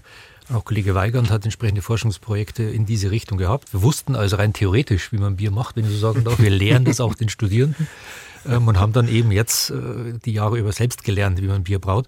Und wir haben eine ganze Reihe von Rezepten entwickelt. Ich denke, dies, diese drei Sorten, die wir jetzt auf dem Markt haben, die sind in der Tat bei uns im Praktikum zusammen mit den Studierenden ähm, in Eigeninitiative entstanden, dort auch mhm. entsprechend optimiert worden, bis wir dann eben ähm, in unsere Lohnbrauerei gehen konnten, wo dann tatsächlich exakt nach den Bedingungen, wie wir es wollen, gebraut wird. Ich glaube, das muss man immer so ein bisschen betonen, ja, ja. denn diese Lohnbrauer sind jetzt nicht Leute, zu denen man hingeht und sagt, mach mal und dann holen wir das Bier ab, nee, sondern mhm. können die auch, machen die auch. Ja. Man mhm. bestellt einfach ein Pilz. So ihrem eigenen Rezept sind Sie. Aber wir sind in der Tat äh, mit eigenem Rezept hin und mhm. ein weiterer Slogan ist ja nur unter Aufsicht gebraut, wie wir es äh, gerne betonen. Als Lebensmittelchemiker muss ich das ja nun explizit so betonen. Und diese Aufsicht nehmen wir schon wirklich ernst. Äh, und die nimmt auch unser Lohnbrauer sehr ernst. Das heißt, es ist letztlich, wird genau das gemacht, was wir, dort, mhm. was wir wollen. Und so schmeckt dann, glaube ich, auch das mhm. Bier. Mhm. Aber vielleicht noch zur Ergänzung, Ziel soll es natürlich sein, wir haben zwei eigene Brauer, genau. die natürlich äh, sehr, sehr eng mit, mit, mit der Wissenschaft zusammenarbeiten und ich denke, das ist unser Riesenvorteil, den wir haben, dass wir hier die, die, die, die Nähe zur Wissenschaft haben, die Nähe zur Forschung, Entwicklung und die, die gibt uns Möglichkeiten, die man vielleicht normalerweise mhm. nicht so hat in der Form. Und ich denke, das ist das, wo wir die Möglichkeit haben, stark zu experimentieren, wo unsere Brauer auch noch was lernen. Ja, äh, muss man einfach so sagen, obwohl es erfahrene Braumeister sind. Äh, aber ich denke, das ist genau die Öffnung, die wir uns geben müssen, jeden Tag neu ähm, ähm, äh, ja, neu was aufzunehmen und neu zu, zu, zu entwickeln und auch und auch bereit sein, das an sich zu lassen. Und ich denke, das machen wir ganz gut in der Zusammenarbeit. Wie viele Leute sind da jetzt beschäftigt? Also mhm. Fachkräfte oder Arbeitskräftemäßig dürften Sie ja kein Problem haben. Dann nehmen Sie einfach Studenten. Ja, so einfach ist es nicht. Also nur Studenten ist auch schwierig. Die haben Prüfungen, die haben ihre Zeiten, wo, wo sie nicht zur Verfügung stehen. Wir haben Studenten, also mhm. wir haben derzeit festangestellte elf Mitarbeiter. Ich mhm. denke, das ist schon beachtlich, was wir da in zwei, drei Jahren, drei Jahren äh, auf die Beine gestellt haben.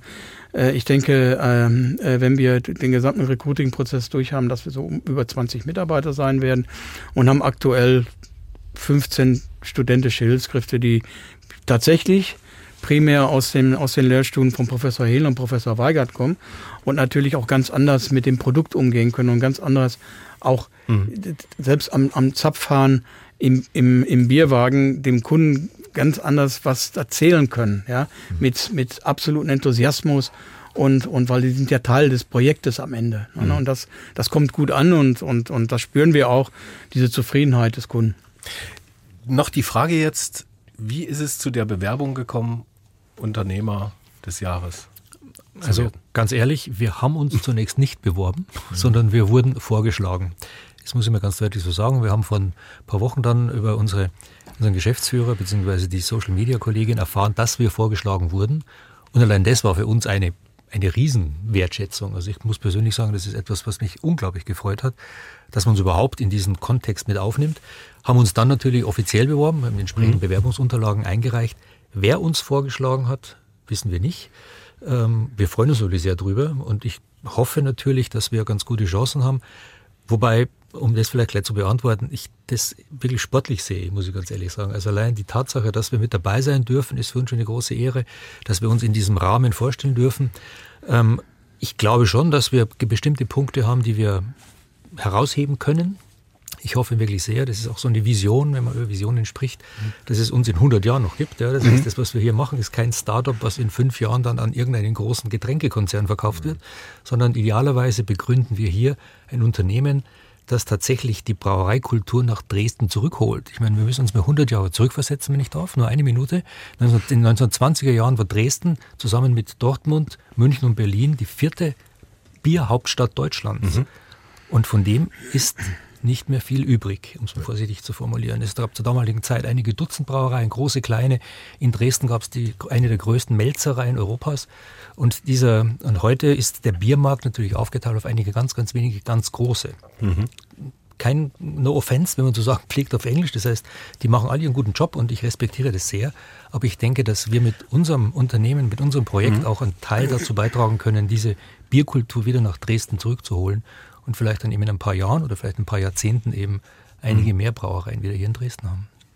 MDR Sachsen, das Sachsenradio, dienstags direkt heute mit dem Thema Sachsens Unternehmer des Jahres. Der Wettbewerb läuft gerade, die Unternehmer werden gesucht und wir haben schon zwei jetzt vorgestellt. Jetzt kommt das dritte Unternehmen, Novum Engineering aus Dresden. Mandy Schipke ist bei uns. Der Professor Hähnler hat ja gerade gesagt, Sie wissen bis heute nicht, wer Sie eigentlich angemeldet hat zum Unternehmerpreis. Wir haben, wir Bei Ihnen war es ja ähnlich.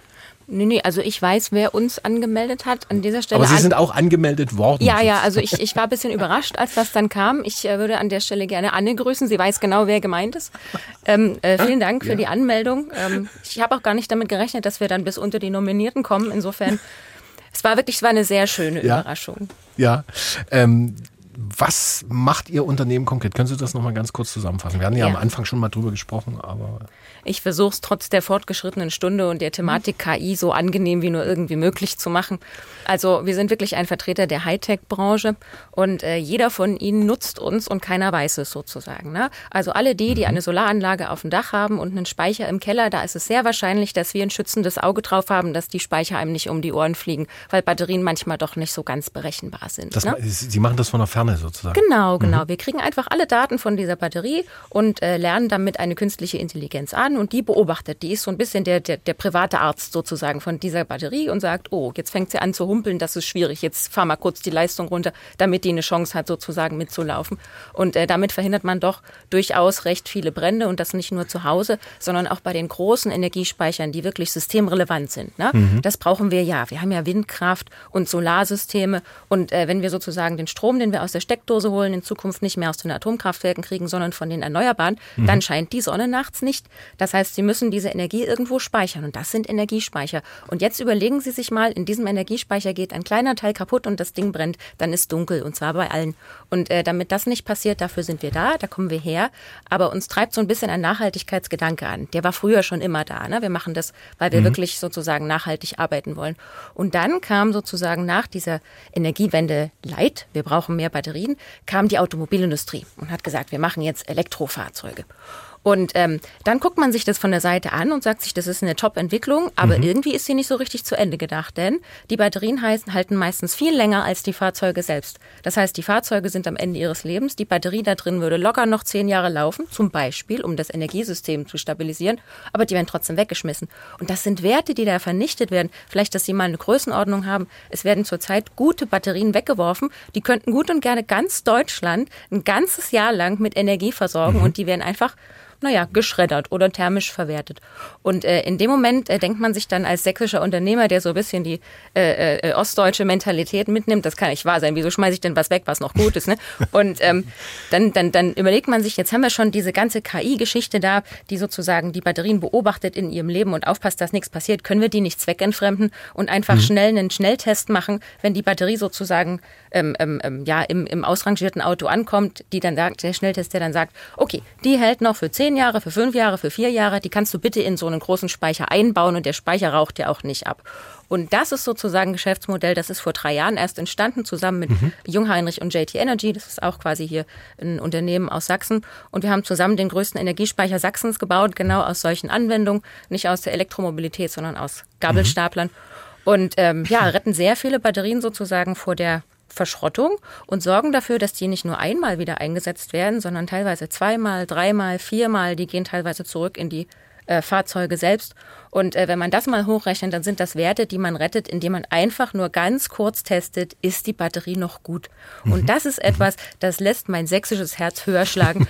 Denn ehrlich gesagt, ich komme ja aus einer kapitalistischen Welt, ne? aber das ist ja der Grundostgedanke. Hm? Mhm. Also ich nehme etwas, was für einen Einsatzzweck bestimmt ist, ich gucke, es ist noch gut, ich tue es in einen anderen Zweck und ich betreibe es so lange, bis es wirklich kaputt ist. Also Sie können jetzt auch ein bisschen mit der Mehr äh, aufräumen, dass sozusagen die Batterie eher die Grätsche macht als das äh, Elektroauto, als das Chassis, ne? Ähm, weil das ist ja der, die Angst vieler Leute, die Angst dann sagen, ist, Gottes ja. Willen, jetzt kaufe ich mir ein Auto für 50, 60.000 Euro ja. und dann lege ich in ein paar Jahren nochmal 10.000 hin, um mir einen neuen Satz Batterien kaufen zu müssen. Genau das. Also Angst ist genau das richtige Stichwort in der Batteriebranche. Ne? Mhm. Es ist ein Unsicherheitsfaktor und wir haben alle so ein bisschen so ein hässliches Bauchgefühl, wie zum Henker gehen wir denn jetzt mit den Dingern oben, sind die sicher, halten die. Das ist genau unser Geschäftszweck. Ne? Wir mhm. nehmen sozusagen die Angst vor der ganzen Geschichte. Also ich könnte jetzt auch mit meinem zehn Jahre alten E-Auto zu Ihnen kommen und sagen, halten Sie mal hier irgendwas dran und gucken wir mal, ob die Batterien noch. Das kommt auf den, auf den E-Auto-Typ an. Mhm. Ne? Also es kooperieren nicht alle mit uns, aber doch viele. Aber theoretisch okay. messen, messen wir 90 Sekunden lang. Wir schicken so ein ganz kleines Signal in die mhm. Batterie rein und gucken, wie die antwortet. Und je nachdem, wie die geantwortet hat, ist sie halt gut oder nicht. Und das können wir Ihnen sagen. Wie viele Leute machen das bei Ihnen? Haha, das ist genau die richtige Frage. In, in, in, in, Sachsen sind wir ja immer so ein kleines bisschen demütig und sagen, oh, wir haben keine große Industrie bei uns, nur kleine Unternehmen und mittelständische und so. Ich, mich stört dieses nur in diesem Satz so unglaublich.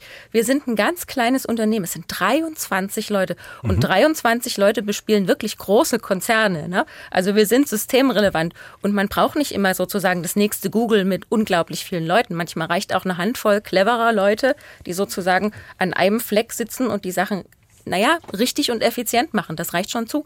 Unser Bestreben ist quasi nicht der nächste Weltkonzern zu werden. Unser Bestreben ist sozusagen, Sachen besser zu machen. Und dafür brauche ich keine Millionen Leute, nur gute. Hm. Und wo kriegen Sie die her? Oh, nächste schwierige Frage. ja, also ähm, ein bisschen wie bei Frau Ziesmann, es sind äh, ganz viel Eigengewächse. Mhm. Ne? Also wir nehmen die quasi ganz früh im Studium, kommen die schon bei uns und wir arbeiten die ein. Und ähm, ja, in letzter Zeit, aber die studieren bestimmt an der TU. Ja, tatsächlich, also danke, liebe TU, wir sind sehr dankbar für den äh, äh, sehr guten Nachwuchs, der von da kommt, aber durchaus auch Quereinsteiger und mhm. internationale Leute. Also äh, die Hälfte des Teams von Novum ist international. Wir holen die Leute auch aus anderen Ländern. Äh, Geschäftssprache bei uns ist tatsächlich Englisch und äh, Multikulti, ich lächle immer so, wenn Leute sagen, das ist eine unglaubliche Leistung, sozusagen Multikulti-Teams zu haben. Wir kennen das gar nicht anders. Wir waren schon immer ein Multikulti-Team und äh, Integration sozusagen und äh, verschiedene Kulturen nebeneinander zu legen, das, das kenne ich nicht anders. Das ist selbstverständlich. Mhm. Ne? Stimmt, das haben wir noch gar nicht gefragt. Also ganz kurz nochmal zurück zu den Lormanns. Integration, Inklusion, welche Rolle spielt das bei Ihnen im Unternehmen? Also wir stellen uns die Frage gar nicht. Für uns ist es Selbstverständlichkeit. Alleine schon äh, meine Person, ich bin Spanier. Ich sagen. ja, genau. Wir haben, wir haben ja. einen australischen Kollegen, wir haben jetzt äh, jemanden aus Somalia, also äh, äh, gerade eingestellt. Also das, die Frage stellt sich für mich gar nicht. Das ist für mich eine absolute Selbstverständlichkeit. So bin ich aufgewachsen und Gott sei Dank in beiden Ländern äh, fühle ich mich wohl und, und ich denke, ich, man kann, das ist, das gehört zur Normalität mhm. bei uns. Also das ist bei uns eher, wird, poppt eigentlich eher hoch, wenn wenn, wenn, wenn, ja, wenn, wenn darüber geredet wird oder, oder, oder so. Also für uns ist das tagtägliches. Hm. Frau Ziesmann, nochmal die Frage an Sie. Wie sieht es bei Ihnen aus? Ja, da gehört zur Wahrheit schon dazu, dass wir im ländlichen Bereich mhm. natürlich ähm, hier größere Probleme haben und äh, wir daher das Thema Integration äh, schon eine große zentrale Bedeutung hat und wir Vielfalt schon als Stärke sehen und uns da auch in, äh, für einsetzen, sage ich mal, unabhängig von Geschlecht, Herkunft oder anderen Faktoren gesehen zu werden. Und deswegen gibt es da auch regelmäßig äh, diverse äh, Tätigkeiten oder dass wir Schulungen machen und dass wir uns da einfach zusammen mehr austauschen, um eben wirklich unabhängig ähm, von seiner Herkunft das Zusammengehörigkeitsgefühl im Unternehmen stärken. Aber es ist tatsächlich auch im ländlichen noch sehr, sehr schwierig, ähm, die Anerkennung äh, dafür zu finden. Also da ist noch ein sehr, sehr großer Weg vor uns, den wir wirklich öffnen müssen. Zurück zu Mandy Schipke von Novum Engineering. Ähm, Sie sind ja auch gleichzeitig zum Vorstand von äh, Energy Saxony gewählt worden zum vierten Mal. Was ist das eigentlich? Das ist das äh, wichtigste Energienetzwerk in Sachsen. Also ich bin Netzwerk, davon. Ja, das ist quasi so eine Vereinigung Okay. von äh, über 90 Energieunternehmen Mhm. in Sachsen ansässig und äh, die bündeln sich in diesem Netzwerk und dort werden sozusagen immer aktuelle Herausforderungen und Probleme diskutiert, so dass man sozusagen Handlungsbedarfe auch mal identifiziert. Ne? Das geht viel um Rückmeldung an Politik, was Mhm. ist denn nötig, welche Stellschrauben und alleine, dass sich dieses Netzwerk vor mittlerweile acht Jahren jemanden gewählt hat, der doch recht frisch gegründet hat. Ne? Da sind wirklich große Unternehmen dabei, das zeichnet eigentlich dieses Netzwerk aus. Ne? Und äh, für mich war das tatsächlich nicht nur eine großartige Chance, für mich ist das jetzt noch eine absolute Bereicherung. Da sitzt sozusagen die junge Wilde mit den äh, althergebrachten Unternehmen da und äh, das ist echt eine super Kombination. Wir stellen das immer wieder fest. Ne? Die Mischung ist dann fantastisch. Worauf ich eigentlich hinaus will, Ihr Head of Communication hat da auf der Internetseite geschrieben. Oh nein, ich weiß, was kommt. Sowas schaffen ansonsten nur Diktatoren. Wir gratulieren unserer super smarten, engagierten und ebenso humorvollen Chefin Mandy Schipke, die mit sage und schreibe 100 Prozent der Stimmen gewählt wurde. Jetzt, deswegen habe ich es ja eigentlich gemacht, ne? Smart, engagiert und humorvoll. Ist es das, was jetzt so ein Chef oder eine Chefin ausmacht? Nee, oder glaub- ausmachen sollte heutzutage? Ich glaube, das ist positiver Beifang. also ein Chef sollte ausmachen, Verantwortungsbewusstsein und sozusagen die Orientierung aufs Ziel hin. Ne? Das, das sehe ich ganz häufig, dass die Leute den Fokus irgendwann verlieren. Ne? Das ist quasi Hauptsache irgendwie Geld machen und der Fokus ist mm, so. Und äh, das ist sozusagen eine Aufgabe von einem Chef. Was noch die Aufgabe von einem Chef ist, ist äh, das Team zusammenzuhalten. Das ist, glaube ich, ein ganz wichtiger Faktor. Ne? Gerade wenn man so viele Multi multitalentierte und interessierte Leute hat, wie ich das habe. Ne? Die sind alle wirklich genial in ihrer Einzigartigkeit, aber eben auch sehr einzigartig in ihrer Einzigartigkeit. Und daraus ein Team zu formen, ist, glaube ich, sozusagen ähm, ähm, meine Hauptaufgabe. Und äh, dass man dafür viel Humor braucht, ist eher ein Symptom als sozusagen Ist Voraussetzung. aber auch auf jeden Fall wichtig, die Arbeit mit einem Lächeln zu verrichten. Na klar, na klar. Ohne das würden wir ja untergehen. Ne? Genau, ein bisschen Humor muss auch dabei sein. Der Spaß an der Arbeit und die Freude, die man darauf ja ausstrahlt. Genau. So, äh, Herr Professor Hähnle hat gesagt, für Lormanns zählt der olympische Gedanke jetzt bei dem Wettbewerb Sachsens Unternehmer des Jahres. Dabei sein ist alles. Äh, warum bekommen Sie den Preis mit Novum Engineering? Oh, jetzt, ich bin überhaupt nicht begabt im Selbstmarketing. Ne? Also wirklich nicht. Mir reicht es eigentlich schon, wenn wir vernünftig lang hinarbeiten und irgendwo Spuren hinterlassen. Aber mir sind vielleicht ein paar andere Sachen wichtig. Erstens, ich habe den Preis so interpretiert, dass ich den in Plural lese. Unternehmer des Jahres ist für mich Plural. Und äh, ich sitze hier stellvertretend für sehr viele geniale Leute, die alle am Energiesystem der Zukunft schrauben. Und ich denke, was ich nicht möchte, ist dafür belohnt werden, was wir jetzt für eine glitzernde Geschichte hingelegt haben. Was ich mir wünschen würde, ist, dass honoriert wird, äh, dass man sozusagen lange Durststrecken gegen alle Widerstände durchhält. Das würde ich mir sehr wünschen, dass das honoriert wird. Und was ich mir auch wünschen würde, aber das ist nur eine kleine Fußnote. Ich möchte den Preis nicht bekommen, wenn ich den dafür bekomme, dass ich eine Frau in der Männerbranche bin. Das, Kriegen Sie Zuspruch Frau. hier, Frau Genau. Ziesmann. Ich hasse es ja, wirklich schlimm. Genau. Und, äh, oft die, das Gefühl, man ist die Quotenfrau. Ja, das genau. Ist schade. Also das, das wirklich nicht, ähm, bitte auch nicht falsch verstehen. Ich bin keine von diesen Kampffeministinnen oder sowas. Hm. Aber wenn man in der Energiebranche unterwegs ist und Frau Ziesmann wird es wissen, in der Baubranche ist es das Gleiche, ne? dann ist Ja. es quasi immer, wie sind Sie als Frau in diese Position Die Frage habe ich mir geklemmt. Das äh, weiß ich, Sie sind ja auch schlau, ne? Und ähm, ja, Zumindest bei Ihnen, bei Frau Ziesmann habe ich sie, glaube ich, noch gestellt. äh, Ah nein, Frau Ziesmann hat selber davon angefangen. So. Dann ist Ja. Frau Ziesmann viel smarter als ich, weil sie die Mhm. Frage vorweggenommen hat. Also großes Kompliment, Frau Ziesmann. Also ich mag diese Frage eigentlich nicht mehr beantworten. Ähm, ich sage meistens, also ähm, ähm, ich bin da, wo ich bin, weil ich Leistung gebracht habe. Und was unterhalb meines Kopfes kommt, ist dafür absolut irrelevant. Und ich würde mir das genauso wünschen. Also wenn Mhm. wir den Preis gewinnen sollten, dann für unternehmerisches Engagement, für Durchhalten, für harte Arbeit und für doch eine ziemlich coole äh, wirtschaftliche Entwicklung, die wir gerade hinlegen. Und äh, kein Frauenbonus, bitte. So, Herr Mulanski.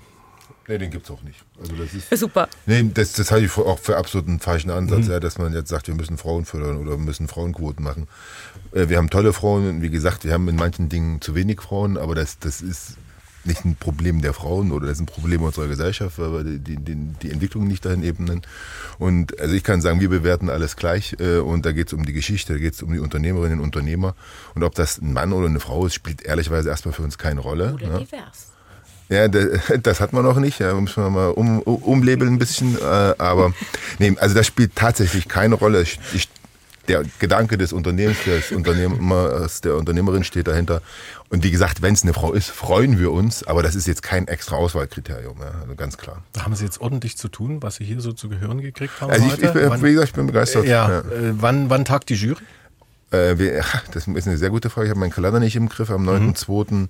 Ist äh, Bewerbungsschluss. Genau. Dann werden die Unterlagen gesichtet, sortiert. Ich hatte es erst schon gesagt, wir als Jurymitglieder kriegen dann ungefähr 1000 Blatt Papier digital zur Verfügung gestellt. Mhm. Die lesen wir und dann treffen wir uns. Ich kann es Ihnen nicht sagen. Der Termin steht fest, wahrscheinlich irgendwann Ende Februar. Und den Preis gibt's dann wann? Das ist auch eine sehr gute Frage, die ich jetzt nicht beantworten kann. Ah, ich, ich meine am 26. April. Ja, ja, ja. ich habe ja die Seite auf. Ja, wenn Sie, 26.04. Ey, da war ich so schlecht dann doch nicht. 26. Ja, April ja, in der Käse- und Manufaktur. Okay. Da werden alle, die, äh, die dann nominiert sind, eingeladen. Ist auch ein sehr, sehr schön würdiger Rahmen, um die Unternehmerinnen und Unternehmer zu mhm. ehren. Tja, und wer da eine Baumaschine braucht, der kann sich an Frau Ziesmann wenden. Oder es gibt Bitte vielleicht gerne. sogar Lohmannsbier dort bei, dem ganzen, ja. bei der ganzen Fete. Und, Den äh, Strom machen wir. Ich wollte gerade sagen, wer vielleicht ein Elektroauto hat und mal die Batterien prüfen will, der sollte dann auch mal vorbeifahren. also, äh, Fazit dieser beiden Stunden muss ich sagen, Wirtschaft ist weder dröge noch langweilig. Also absolut spannend. Vielen Dank für die tollen Geschichten aus dem Unternehmeralltag, aus dem Gründeralltag hier heute. Ja, schon eine verrückte Geschichte. Die Uni-Brauerei Lormanns von der Technischen Universität Dresden und auch alle Ehren wert, dass sie sich im Wettbewerb Sachsens Unternehmer des Jahres beworben hat. Haben wir ja schon besprochen vorhin. Jetzt wollen wir noch mal ein bisschen auf die Gründungsgeschichte eingehen. Das machen wir mit Jan Weigand. Er ist Professor für anorganische Molekülchemie an der TU Dresden. Erwischt habe ich ihn über Skype auf Dienstreise in Indien und ich habe ihn als erstes mal gefragt, eine Brauerei als Ausgründung aus einer technischen Universität. Das ist schon was Außergewöhnliches, oder? Ja, das fand ich und mein Kollege Händler auch. Und wir hatten eigentlich da auch viel Spaß und Motivation daran und freuen uns, dass es auch geklappt hat. Das kann ich mir gut vorstellen. Erste Uni-Brauerei Deutschlands. Jetzt trinken ja Studenten gern mal ein Bier. Das ist allgemein bekannt. Eigentlich müsste es ja dann an jeder Uni so eine Brauerei geben. Aber wie ist jetzt konkret an der TU Dresden zu dieser Idee gekommen? Naja, ich bin 2013 an die TU Dresden gekommen, komme ursprünglich aus Bayern. Und ähm, im Zuge meiner Berufung gab es ein paar Aufgaben, auch in der Lehre, die neu erfüllt werden sollten. Ab 2015 gab es eben Aufgaben in der technischen Chemie und die hatte ich dann bereitwillig übernommen. Und im Zuge dieser Ausbildung in der technischen Chemie gibt es auch ein Praktikum und dieses Praktikum haben dann sozusagen, hm, ja, ich und mein Kollege Professor Hähnle dann tatsächlich modernisiert und haben uns überlegt, welche spannenden neuen Versuche man aufnehmen kann, die auch so biotechnologische Verfahren ein bisschen mehr in den ja, Fokus äh, rücken. Und da ist der Bierbrauprozess von den technischen Aspekten, also wie funktioniert ein Prozess in der Industrie und dann eben auch eine biotechnologische Komponente, also Biochemie, Fermentation und so weiter. Also ziemlich spannend gewesen und das war eigentlich dann so der, äh, die Idee bei einem abendlichen, ja, ähm, ja, wir haben zusammen einfach ein Bier getrunken und ein Whisky danach äh, und dann letztendlich ähm, ist die Idee da geboren von uns beiden. Okay, also es hätte auch äh, eine Whisky-Destillerie werden können. Es hätte auch eine Whisky-Destillerie werden können. Ja. Welche Rolle spielt Ihre Herkunft aus Bayern bei dem Ganzen? Naja, mein Vater äh, ist natürlich Brauer mhm. gewesen und jetzt im wohlverdienten Ruhestand schon seit einigen Jahren und ich war eigentlich seit der Jugend her mit Bier tatsächlich auch verknüpft mit der Produktion und gerade auch, was Bier bedeutet im kulturellen Sinne. Also ich bin bei vielen Oktoberfesten auch dabei gewesen, aktiv gewesen, habe selber auch Musik viel gespielt und da hat man natürlich dann auch einen gewissen mhm. ja, Zugang dazu gefunden und bin froh, dass man das hier in Dresden jetzt auch wieder, äh, wieder sich widerspiegelt sozusagen. Mhm. Wer hat eigentlich die Geschmacksrichtung designt von dem Lormanns Brew? Also waren da Norddeutsche beteiligt? Weil es ist schon sehr herb, habe ich ja heute schon gesagt, in, äh, im Gespräch, also vor allem das Pilz. Also das ist schon eine Entwicklung, die wir zusammen gemacht haben. Also mhm. wir haben natürlich ähm, im Praktikum verschiedene Varianten und Sorten ausprobiert und dann haben wir natürlich immer mehr verfeinert und bei dem Pilz am Anfang hat man so eine gewisse spannendere, äh, ja, herbere Note versucht auszuarbeiten. Und so ist es dann durch mehrere und mehrere Praktikumsversuche dann tatsächlich zu der eigentlichen ja, Geschmacksrichtung gekommen. Und ähm, es wurde halt dann erstmal ein Pilz, weil wir uns gedacht hatten, wie sagen wir, in Dresden ist es eher so ein bisschen ja, die, die herbere Richtung. Das war so, äh, gedacht, dass das ganz gut hierher passen würde. Aber wir haben dann relativ schnell auch noch ein helles auf den Markt gebracht, mhm. was dann eben so einen gewissen Gegenpol dazu letztendlich auch ermöglicht hat.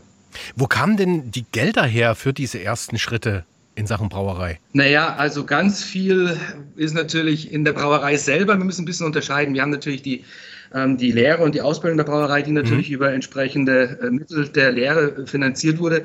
Und danach bei der Ausgründung ist es natürlich nicht über, Finanzi äh, über Finanzierung über die Uni gegangen, selbstverständlich, sondern wir hatten dann natürlich über unseren Partner, die TUDA, die Möglichkeit gegeben, dass wir da sozusagen das Startkapital gehabt haben. Die Lehre selber, da haben wir natürlich Anträge geschrieben, wir haben da Förderungen auch gekriegt, wir haben auch einen Lehrpreis bekommen, die dann zum Beispiel zusätzliches ähm, Inventar ermöglicht hatte, wie einen, äh, äh verschiedene Fermentationstanks und so weiter. Und ähm, das war natürlich natürlich nur auf die Lehre ausgerichtet. Aber in dem Moment, als Gründung kam, war das natürlich ganz klar voneinander getrennt. Hm. Welche Reaktion gab es denn damals so unter den Studenten, bei der Unileitung, anderen Profs, andere Unis? Waren die vielleicht auch neidisch? waren alle wirklich total begeistert. Also ich meine, dass man A, in einem Praktikumsversuch äh, was herstellt, was A, nicht weggeschmissen wird, sondern was man vier, sechs, acht Wochen später dann auch verkosten konnte. Bisher hat man tatsächlich noch nie irgendein Bier, was man nicht trinken konnte.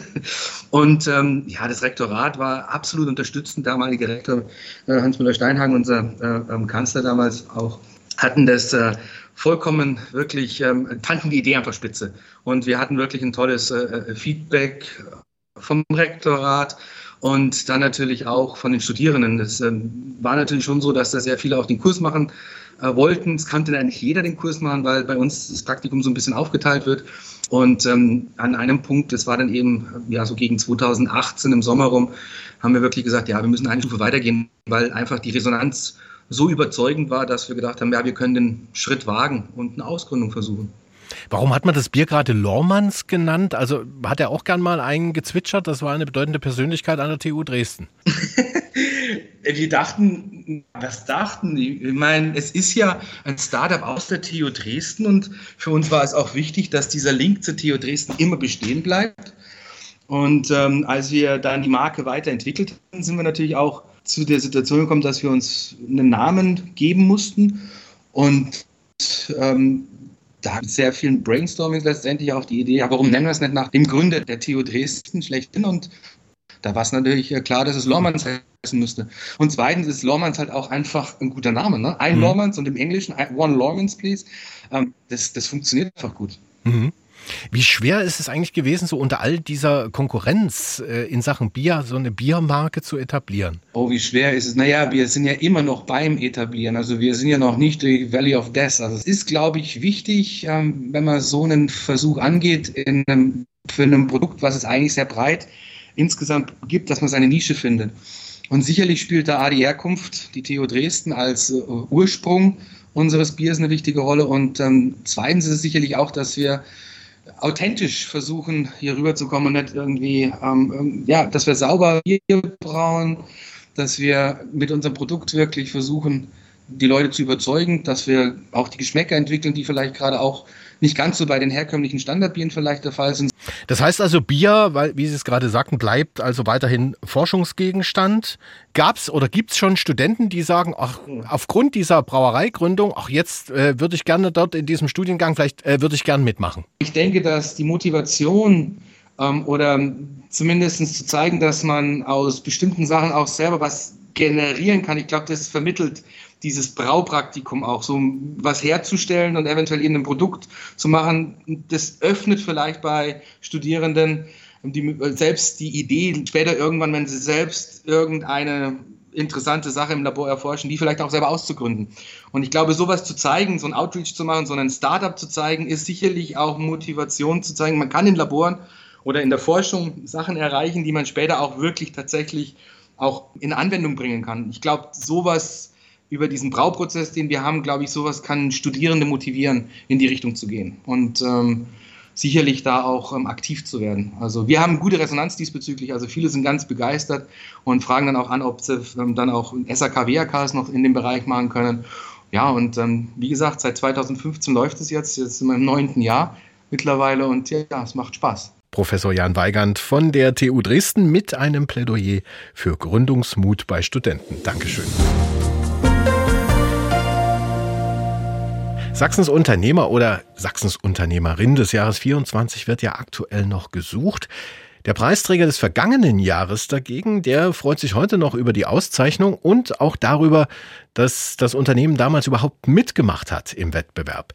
Es geht um die DAS Environmental Experts GmbH im schönen Dresdner Ortsteil Goppeln.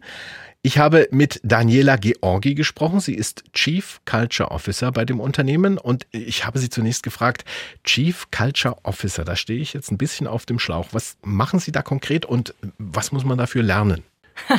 genau, also ich bin Ökonomin, das heißt, ich habe jetzt nichts Spezielles im Bereich Kultur studiert. Äh, genau, ich war im, also bin seit 14 Jahren im Unternehmen, mhm. eigentlich verantwortlich für den Bereich Marketing, Unternehmenskommunikation und äh, ja, jetzt seit wenigen Wochen Mitglied der Geschäftsleitung. Wir haben uns entschieden, den Bereich Unternehmenskultur in die Geschäftsleitung zu bringen und äh, hier die mhm. Bereiche Kommunikation, Personal zu verbinden, wertegetrieben. Okay, und jetzt noch mal ganz kurz zum Unternehmen DAS Environmental Experts. Was ist das für ein Unternehmen? Was machen Sie? Ja, wir sind ein Umwelttechnologieunternehmen seit äh, über 30 Jahren hier am Standort Dresden, vorwiegend international tätig. Mhm. Wir beliefern äh, verschiedenste Industrien, hauptsächlich die Halbleiterindustrie mit äh, Lösungen für saubere Luft und sauberes Wasser in der Industrie. Wie lange sind Sie schon am Markt? Wie lange gibt es Sie jetzt? Wir sind äh, 1991 gegründet, so eine typische Nachwendegründung. Okay. Genau. Und, und äh, schon damals auf Umwelttechnik und genau. Umwelttechnologie gesetzt? Genau, also der erste Geschäftsbereich war ja? sofort die Abgasreinigung äh, für die Halbleiterindustrie, weil der Gründer des Unternehmens, Dr. Hm. Horst Reichert, damals in dem Bereich auch schon zu DDR-Zeiten gearbeitet und geforscht hatte. Und äh, ein paar Jahre später haben wir uns dann entschieden, mit Blick auf äh, ja, Wertstoffkreisläufe auch den Wasserteil mit anzuschauen in der Fertigung und eben auch Abwasserbehandlungstechnologien anzubieten. Aber Umwelttechnik, Umwelttechnologie war ja damals jetzt noch nicht so en vogue oder so bedeutsam, wie es heute ist. Richtig, aber trotzdem notwendig, weil in der Halbleiterindustrie eben auch Gase zum Einsatz kommen, die zum Beispiel korrosiv oder giftig sind, die mhm. noch miteinander reagieren können. Die müssen in jedem Fall sofort entsorgt werden werden und das ist der Teil, den wir ableisten. So, jetzt kommen wir mal zu dem Preis Unternehmer des Jahres. Den haben Sie bzw. Ihr Geschäftsführer mit Ihrem Unternehmen im vergangenen Jahr bekommen. Was war die Begründung der Jury dafür? Also das war eine, eine Mischung, äh, zum einen aus der Tatsache, dass das Unternehmen einen erfolgreichen Geschäftsgenerationswechsel äh, sozusagen zustande bekommen hat, ähm, mit Lösungen für Umwelttechnologien nicht nur seit vielen Jahren am Markt ist, sondern jetzt natürlich auch hier auf einen großen Bedarf aus der Gesellschaft äh, insgesamt trifft. Und wir in diesen fünf Jahren ähm, ja eine Standorterweiterung hier äh, in Dresden auf die Beine gestellt haben, die auch mit ja, einer Weiterentwicklung Entwicklung der Unternehmenskultur einherging. Und diese besondere Mischung, die war das letztlich der Jury mhm. wert, diesen Preis zu vergeben. Neue Geschäftsfelder, neue Partner, neue Perspektiven. Was hat Ihnen der Preis gebracht jetzt so rückblickend auf das vergangene Jahr? In erster Linie natürlich erstmal sehr viel öffentliches Bewusstsein für uns als Unternehmen mhm. und für das, was wir tun. Wir waren ja eher so in der Kategorie Hidden Champion unterwegs, also ein wichtiges Unternehmen, solide, mittelständisch, aber äh, trotzdem nicht sehr bekannt aufgrund der Nische, in der mhm. wir uns da industriell bewegen. Und da hat der Preis schon sehr, sehr viel bewegt, wo wir eben auch äh, ja, durch äh, Bewerberinnen und Bewerber angesprochen wurden oder eben auch generell auf ein anderes Medienecho getreten sind. Und der zweite Teil war aber in erster Linie ein großer Gewinn nach innen, weil uns dieser Preis die Gelegenheit gegeben hat, ähm, auch mit der Belegschaft nochmal die letzten fünf Jahre Revue passieren zu lassen und einfach mal zu schauen, was haben wir in diesen fünf Jahren eigentlich alles äh, auf die Beine gestellt bekommen. Hm. Man schaut ja so unternehmerisch eher immer ein Jahr zurück und denkt sich, okay, was haben wir geschafft und was nehmen wir ins nächste Jahr noch mit? Und auf fünf Jahre zu schauen, das ist mal eine ganz andere Dimension und das haben wir dann auch mit der Belegschaft gefeiert, äh, das mal so zu reflektieren. Es war ja schon eine wilde Zeit mit äh, Stapelkrisen, da war ja sehr viel los. Und da zu sehen, was man als Team geschafft hat, das war ganz beeindruckend und deswegen haben wir auch gesagt, wir sind Unternehmer des Jahres. Also Sie sagen, der Aufwand lohnt sich. Meine Bewerbungsfrist läuft noch bis zum Freitag, bis 9.2. Aufwand lohnt sich da mitzumachen bei so einem Wettbewerb? Auf jeden Fall. Also schon allein, um wirklich für sich selbst mal mhm. zu reflektieren, wie sich das eigene Unternehmen entwickelt hat. Sie haben jetzt gerade von Stapelkrisen gesprochen. Jetzt müssen wir nochmal auf die aktuelle Situation vielleicht zu sprechen kommen.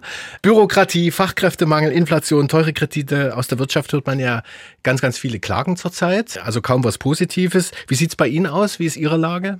Wir haben natürlich auch äh, mit den Nachwirkungen der Lieferkettenprobleme äh, zu tun gehabt. Wir beschäftigen uns, äh, wie jedes andere Unternehmen auch, mit Fachkräftemangel haben aber insofern erstmal günstige Bedingungen, als dass natürlich das, was wir tun im Bereich Umwelttechnologie, eine hohe gesellschaftliche Akzeptanz genießt mhm. und wir dadurch natürlich auch äh, anders aktiv sein können. Und wir sind in einem Branchenverband Silicon Saxony aktiv, mhm. der da auch sehr rührig ist und sehr, sehr dafür tut, dass sich dieser Standort hier positiv entwickelt, auch gemeinsam mit der Stadt Dresden, sodass wir da im Wesentlichen uns einbringen können und an guten Strängen mitziehen. Fachkräftemangel, Arbeitskräftemangel haben Sie gerade angesprochen. Wie kümmern Sie sich darum? Der erste große Bereich, den wir natürlich angehen, ist erstmal dafür zu sorgen, dass sich Mitarbeitende bei uns wohlfühlen, dass mhm. äh, möglichst niemand geht, der sich auch positiv im Unternehmen einbringt. Bieten da ganz, ganz viel an, äh, neben sehr modernen Arbeitsbedingungen, äh, den Möglichkeiten, sich auch sozial zu finden. Wir haben viele DRS-Clubs, wir haben ein Pool, wir haben ein Volleyballfeld, wir haben einen Sportraum, wir haben die Möglichkeit, äh, flexibel und adaptiv zu arbeiten. Also ja, attraktive Arbeitsbedingungen sind erstmal das eine, um, um viele Menschen zu halten. Und das andere ist natürlich ähm, das Gängige, also nach außen zu kommunizieren, dass man sucht, Netzwerke zu bemühen. Mitarbeiter werben Mitarbeiter ist ein wichtiges Programm für uns. Und auch international zu rekrutieren. Machen Sie das schon? Das machen wir sowieso schon. Wie machen Sie das? Na, die, das eine ist die, die, die Frage unserer Standorte ja. natürlich. Wir sind ja neben Dresden auch in den USA und in vielen mhm. Regionen in Asien unterwegs, China und Taiwan, sodass wir schon frühzeitig im Recruiting gesagt haben, wir können eigentlich ja auch jede Kultur sehr gut bei uns beschäftigen, die eigentlich an unseren Standorten zu Hause ist, weil mhm. wir damit auch diese teamübergreifende Kommunikation festigen, sodass das durchaus passieren kann, wenn es eine taiwanesische Studentengruppe hier gibt oder in Stuttgart oder sonst mhm. wo, dass die eben über diese Schiene auch auf das Unternehmen aufmerksam werden. Also wir sind da einfach sehr breit aufgestellt. Jetzt gibt es aber in diesem Jahr beim äh, Preis Unternehmer des Jahres zum ersten Mal eine Kategorie, da geht es um Inklusion. Wie sieht das bei Ihnen aus? Haben Sie sich da auch schon Gedanken gemacht oder welche Rolle spielt das? Ja, liegt auch ein bisschen in den Ursprüngen des Unternehmens, dass wir eben so international ähm, unterwegs sind, ähm, dass wir eben auch eine ja, große Menge an Kulturen im Unternehmen haben und das auch aktiv unterstützen und äh, über Mitarbeiterbefragungen auch immer wieder reflektieren. Wie geht das? Wie geht das auch besser? Konsensfähigkeit ist äh, so was ganz, ganz Wichtiges, was Mitarbeitende bei uns entwickeln. Sprachfähigkeiten mhm. sind natürlich äh, sehr, sehr wichtig. Und jetzt aktuell versuchen wir natürlich auch viel mehr äh, Möglichkeiten aus dem Bereich KI einzubeziehen, um beispielsweise Schulungsvideos ganz, ganz schnell in unterschiedlichste Sprachen auszuspielen. Also diese Internationalität ist ein großer mhm. Punkt mhm. und dann haben wir aber natürlich auch noch äh, ja, andere Aspekte äh, für Menschen mit Einschränkungen beispielsweise. Mhm. Ähm, der Kantinenbetreiber bei uns am Standort Dresden ist äh, Lubi. Und wir arbeiten auch im Bereich der Fertigung mit der Lebenshilfe zusammen und sehen auch einfach dort zu, dass ja, wir vielen Menschen irgendwie eine Chance bieten, mit uns zusammenzuarbeiten. Ich wollte gerne noch mal zurückkommen auf das Thema Mitarbeiterbeteiligung. Ist das sowas, wo man nicht mehr drum rumkommt als Unternehmen heute? Ja, also ich bin ganz froh, dass das bei uns äh, fest verankert mhm. ist. Wir haben schon immer Mitarbeiterbefragungen gemacht.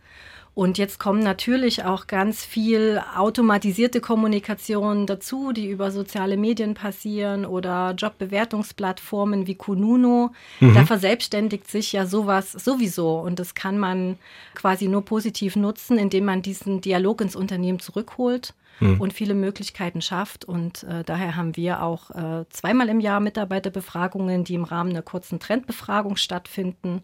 Teilnehmerquoten von 60 bis 80 Prozent. Das ist doch viel. bisschen unterschiedlich, ja, aber durchaus gut. Mhm. Und dort können wir eben auch relativ gut nachvollziehen, wie entwickelt sich das über den Zeitverlauf und äh, haben dort auch viele offene Fragen, wo auch viele Ideen und Hinweise eingereicht werden, denen mhm. wir dann systematisch nachgehen.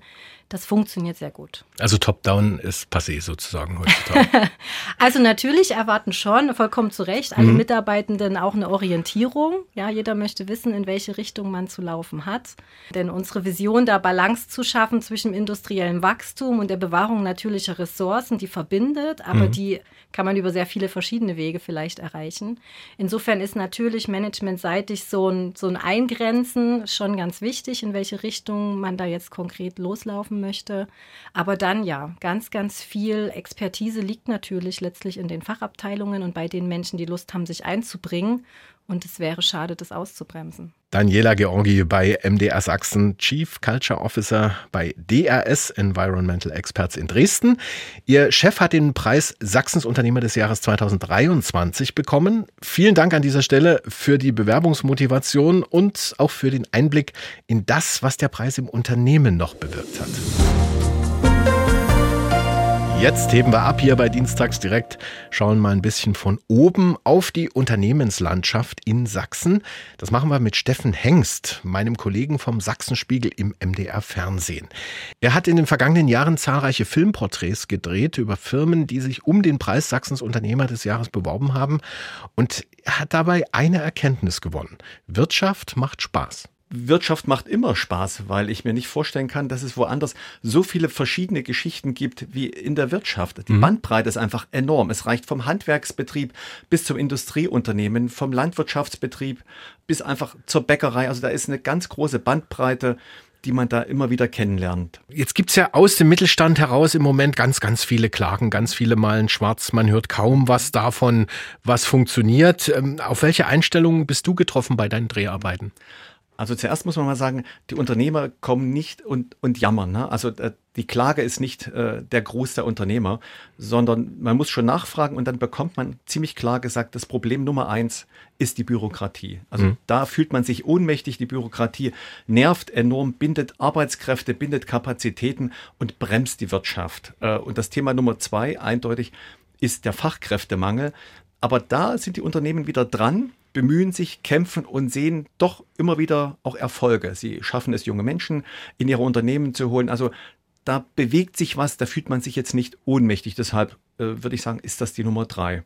Hm. Und die hohen Steuern waren eigentlich kein Thema. Irgendwie geht man doch damit um. Hm. Was hast du mitgenommen aus deiner Arbeit jetzt mit diesen Unternehmen oder in diesen Unternehmen? Also einfach ganz, ganz viele positive Eindrücke. Mich hat vor allem beeindruckt, wie ideenreich man ist, wie man es schafft, mit ständig schwankenden äh, Bedingungen immer wieder klarzukommen, mit der Konjunktur äh, klarzukommen. Da läuft es mal besser, mal schlechter. Also Unternehmer sind sehr flexible Menschen, sehr ideenreich und mhm. sehr kreativ. Welche Geschichten haben dich persönlich bewegt oder mhm. bewegen dich bis heute? Da weiß ich gar nicht, wo ich anfangen soll. Also äh, in Erinnerung ist mir äh, die Firma Apps Factory. Die haben einfach gesagt, wir bewerben uns jetzt um den Unternehmerpreis und wenn es dieses Jahr nicht klappt, dann im nächsten Jahr und wenn es nächstes Jahr nicht klappt, im übernächsten Jahr. Wir machen das so lange, bis wir das schaffen und die haben es auch 2020 tatsächlich geschafft, wurden 2020 Unternehmer des Jahres. Ansonsten immer wieder interessant, wie man überhaupt Unternehmer wird. Da gibt es zum Beispiel in Chemnitz einen Steve Winter, dem wurde früher mal sein Fahrrad gestohlen. Und aus diesem Erlebnis hat er, oder es war besser gesagt, der Anstoß, einbruchsichere Fahrradgaragen zu bauen. Und das ist mittlerweile ein Unternehmen, der baut aus Containern Fahrradgaragen. Mhm. Oder dann gibt's äh, eine Firma äh, in der Lausis, die Eco Elektronik.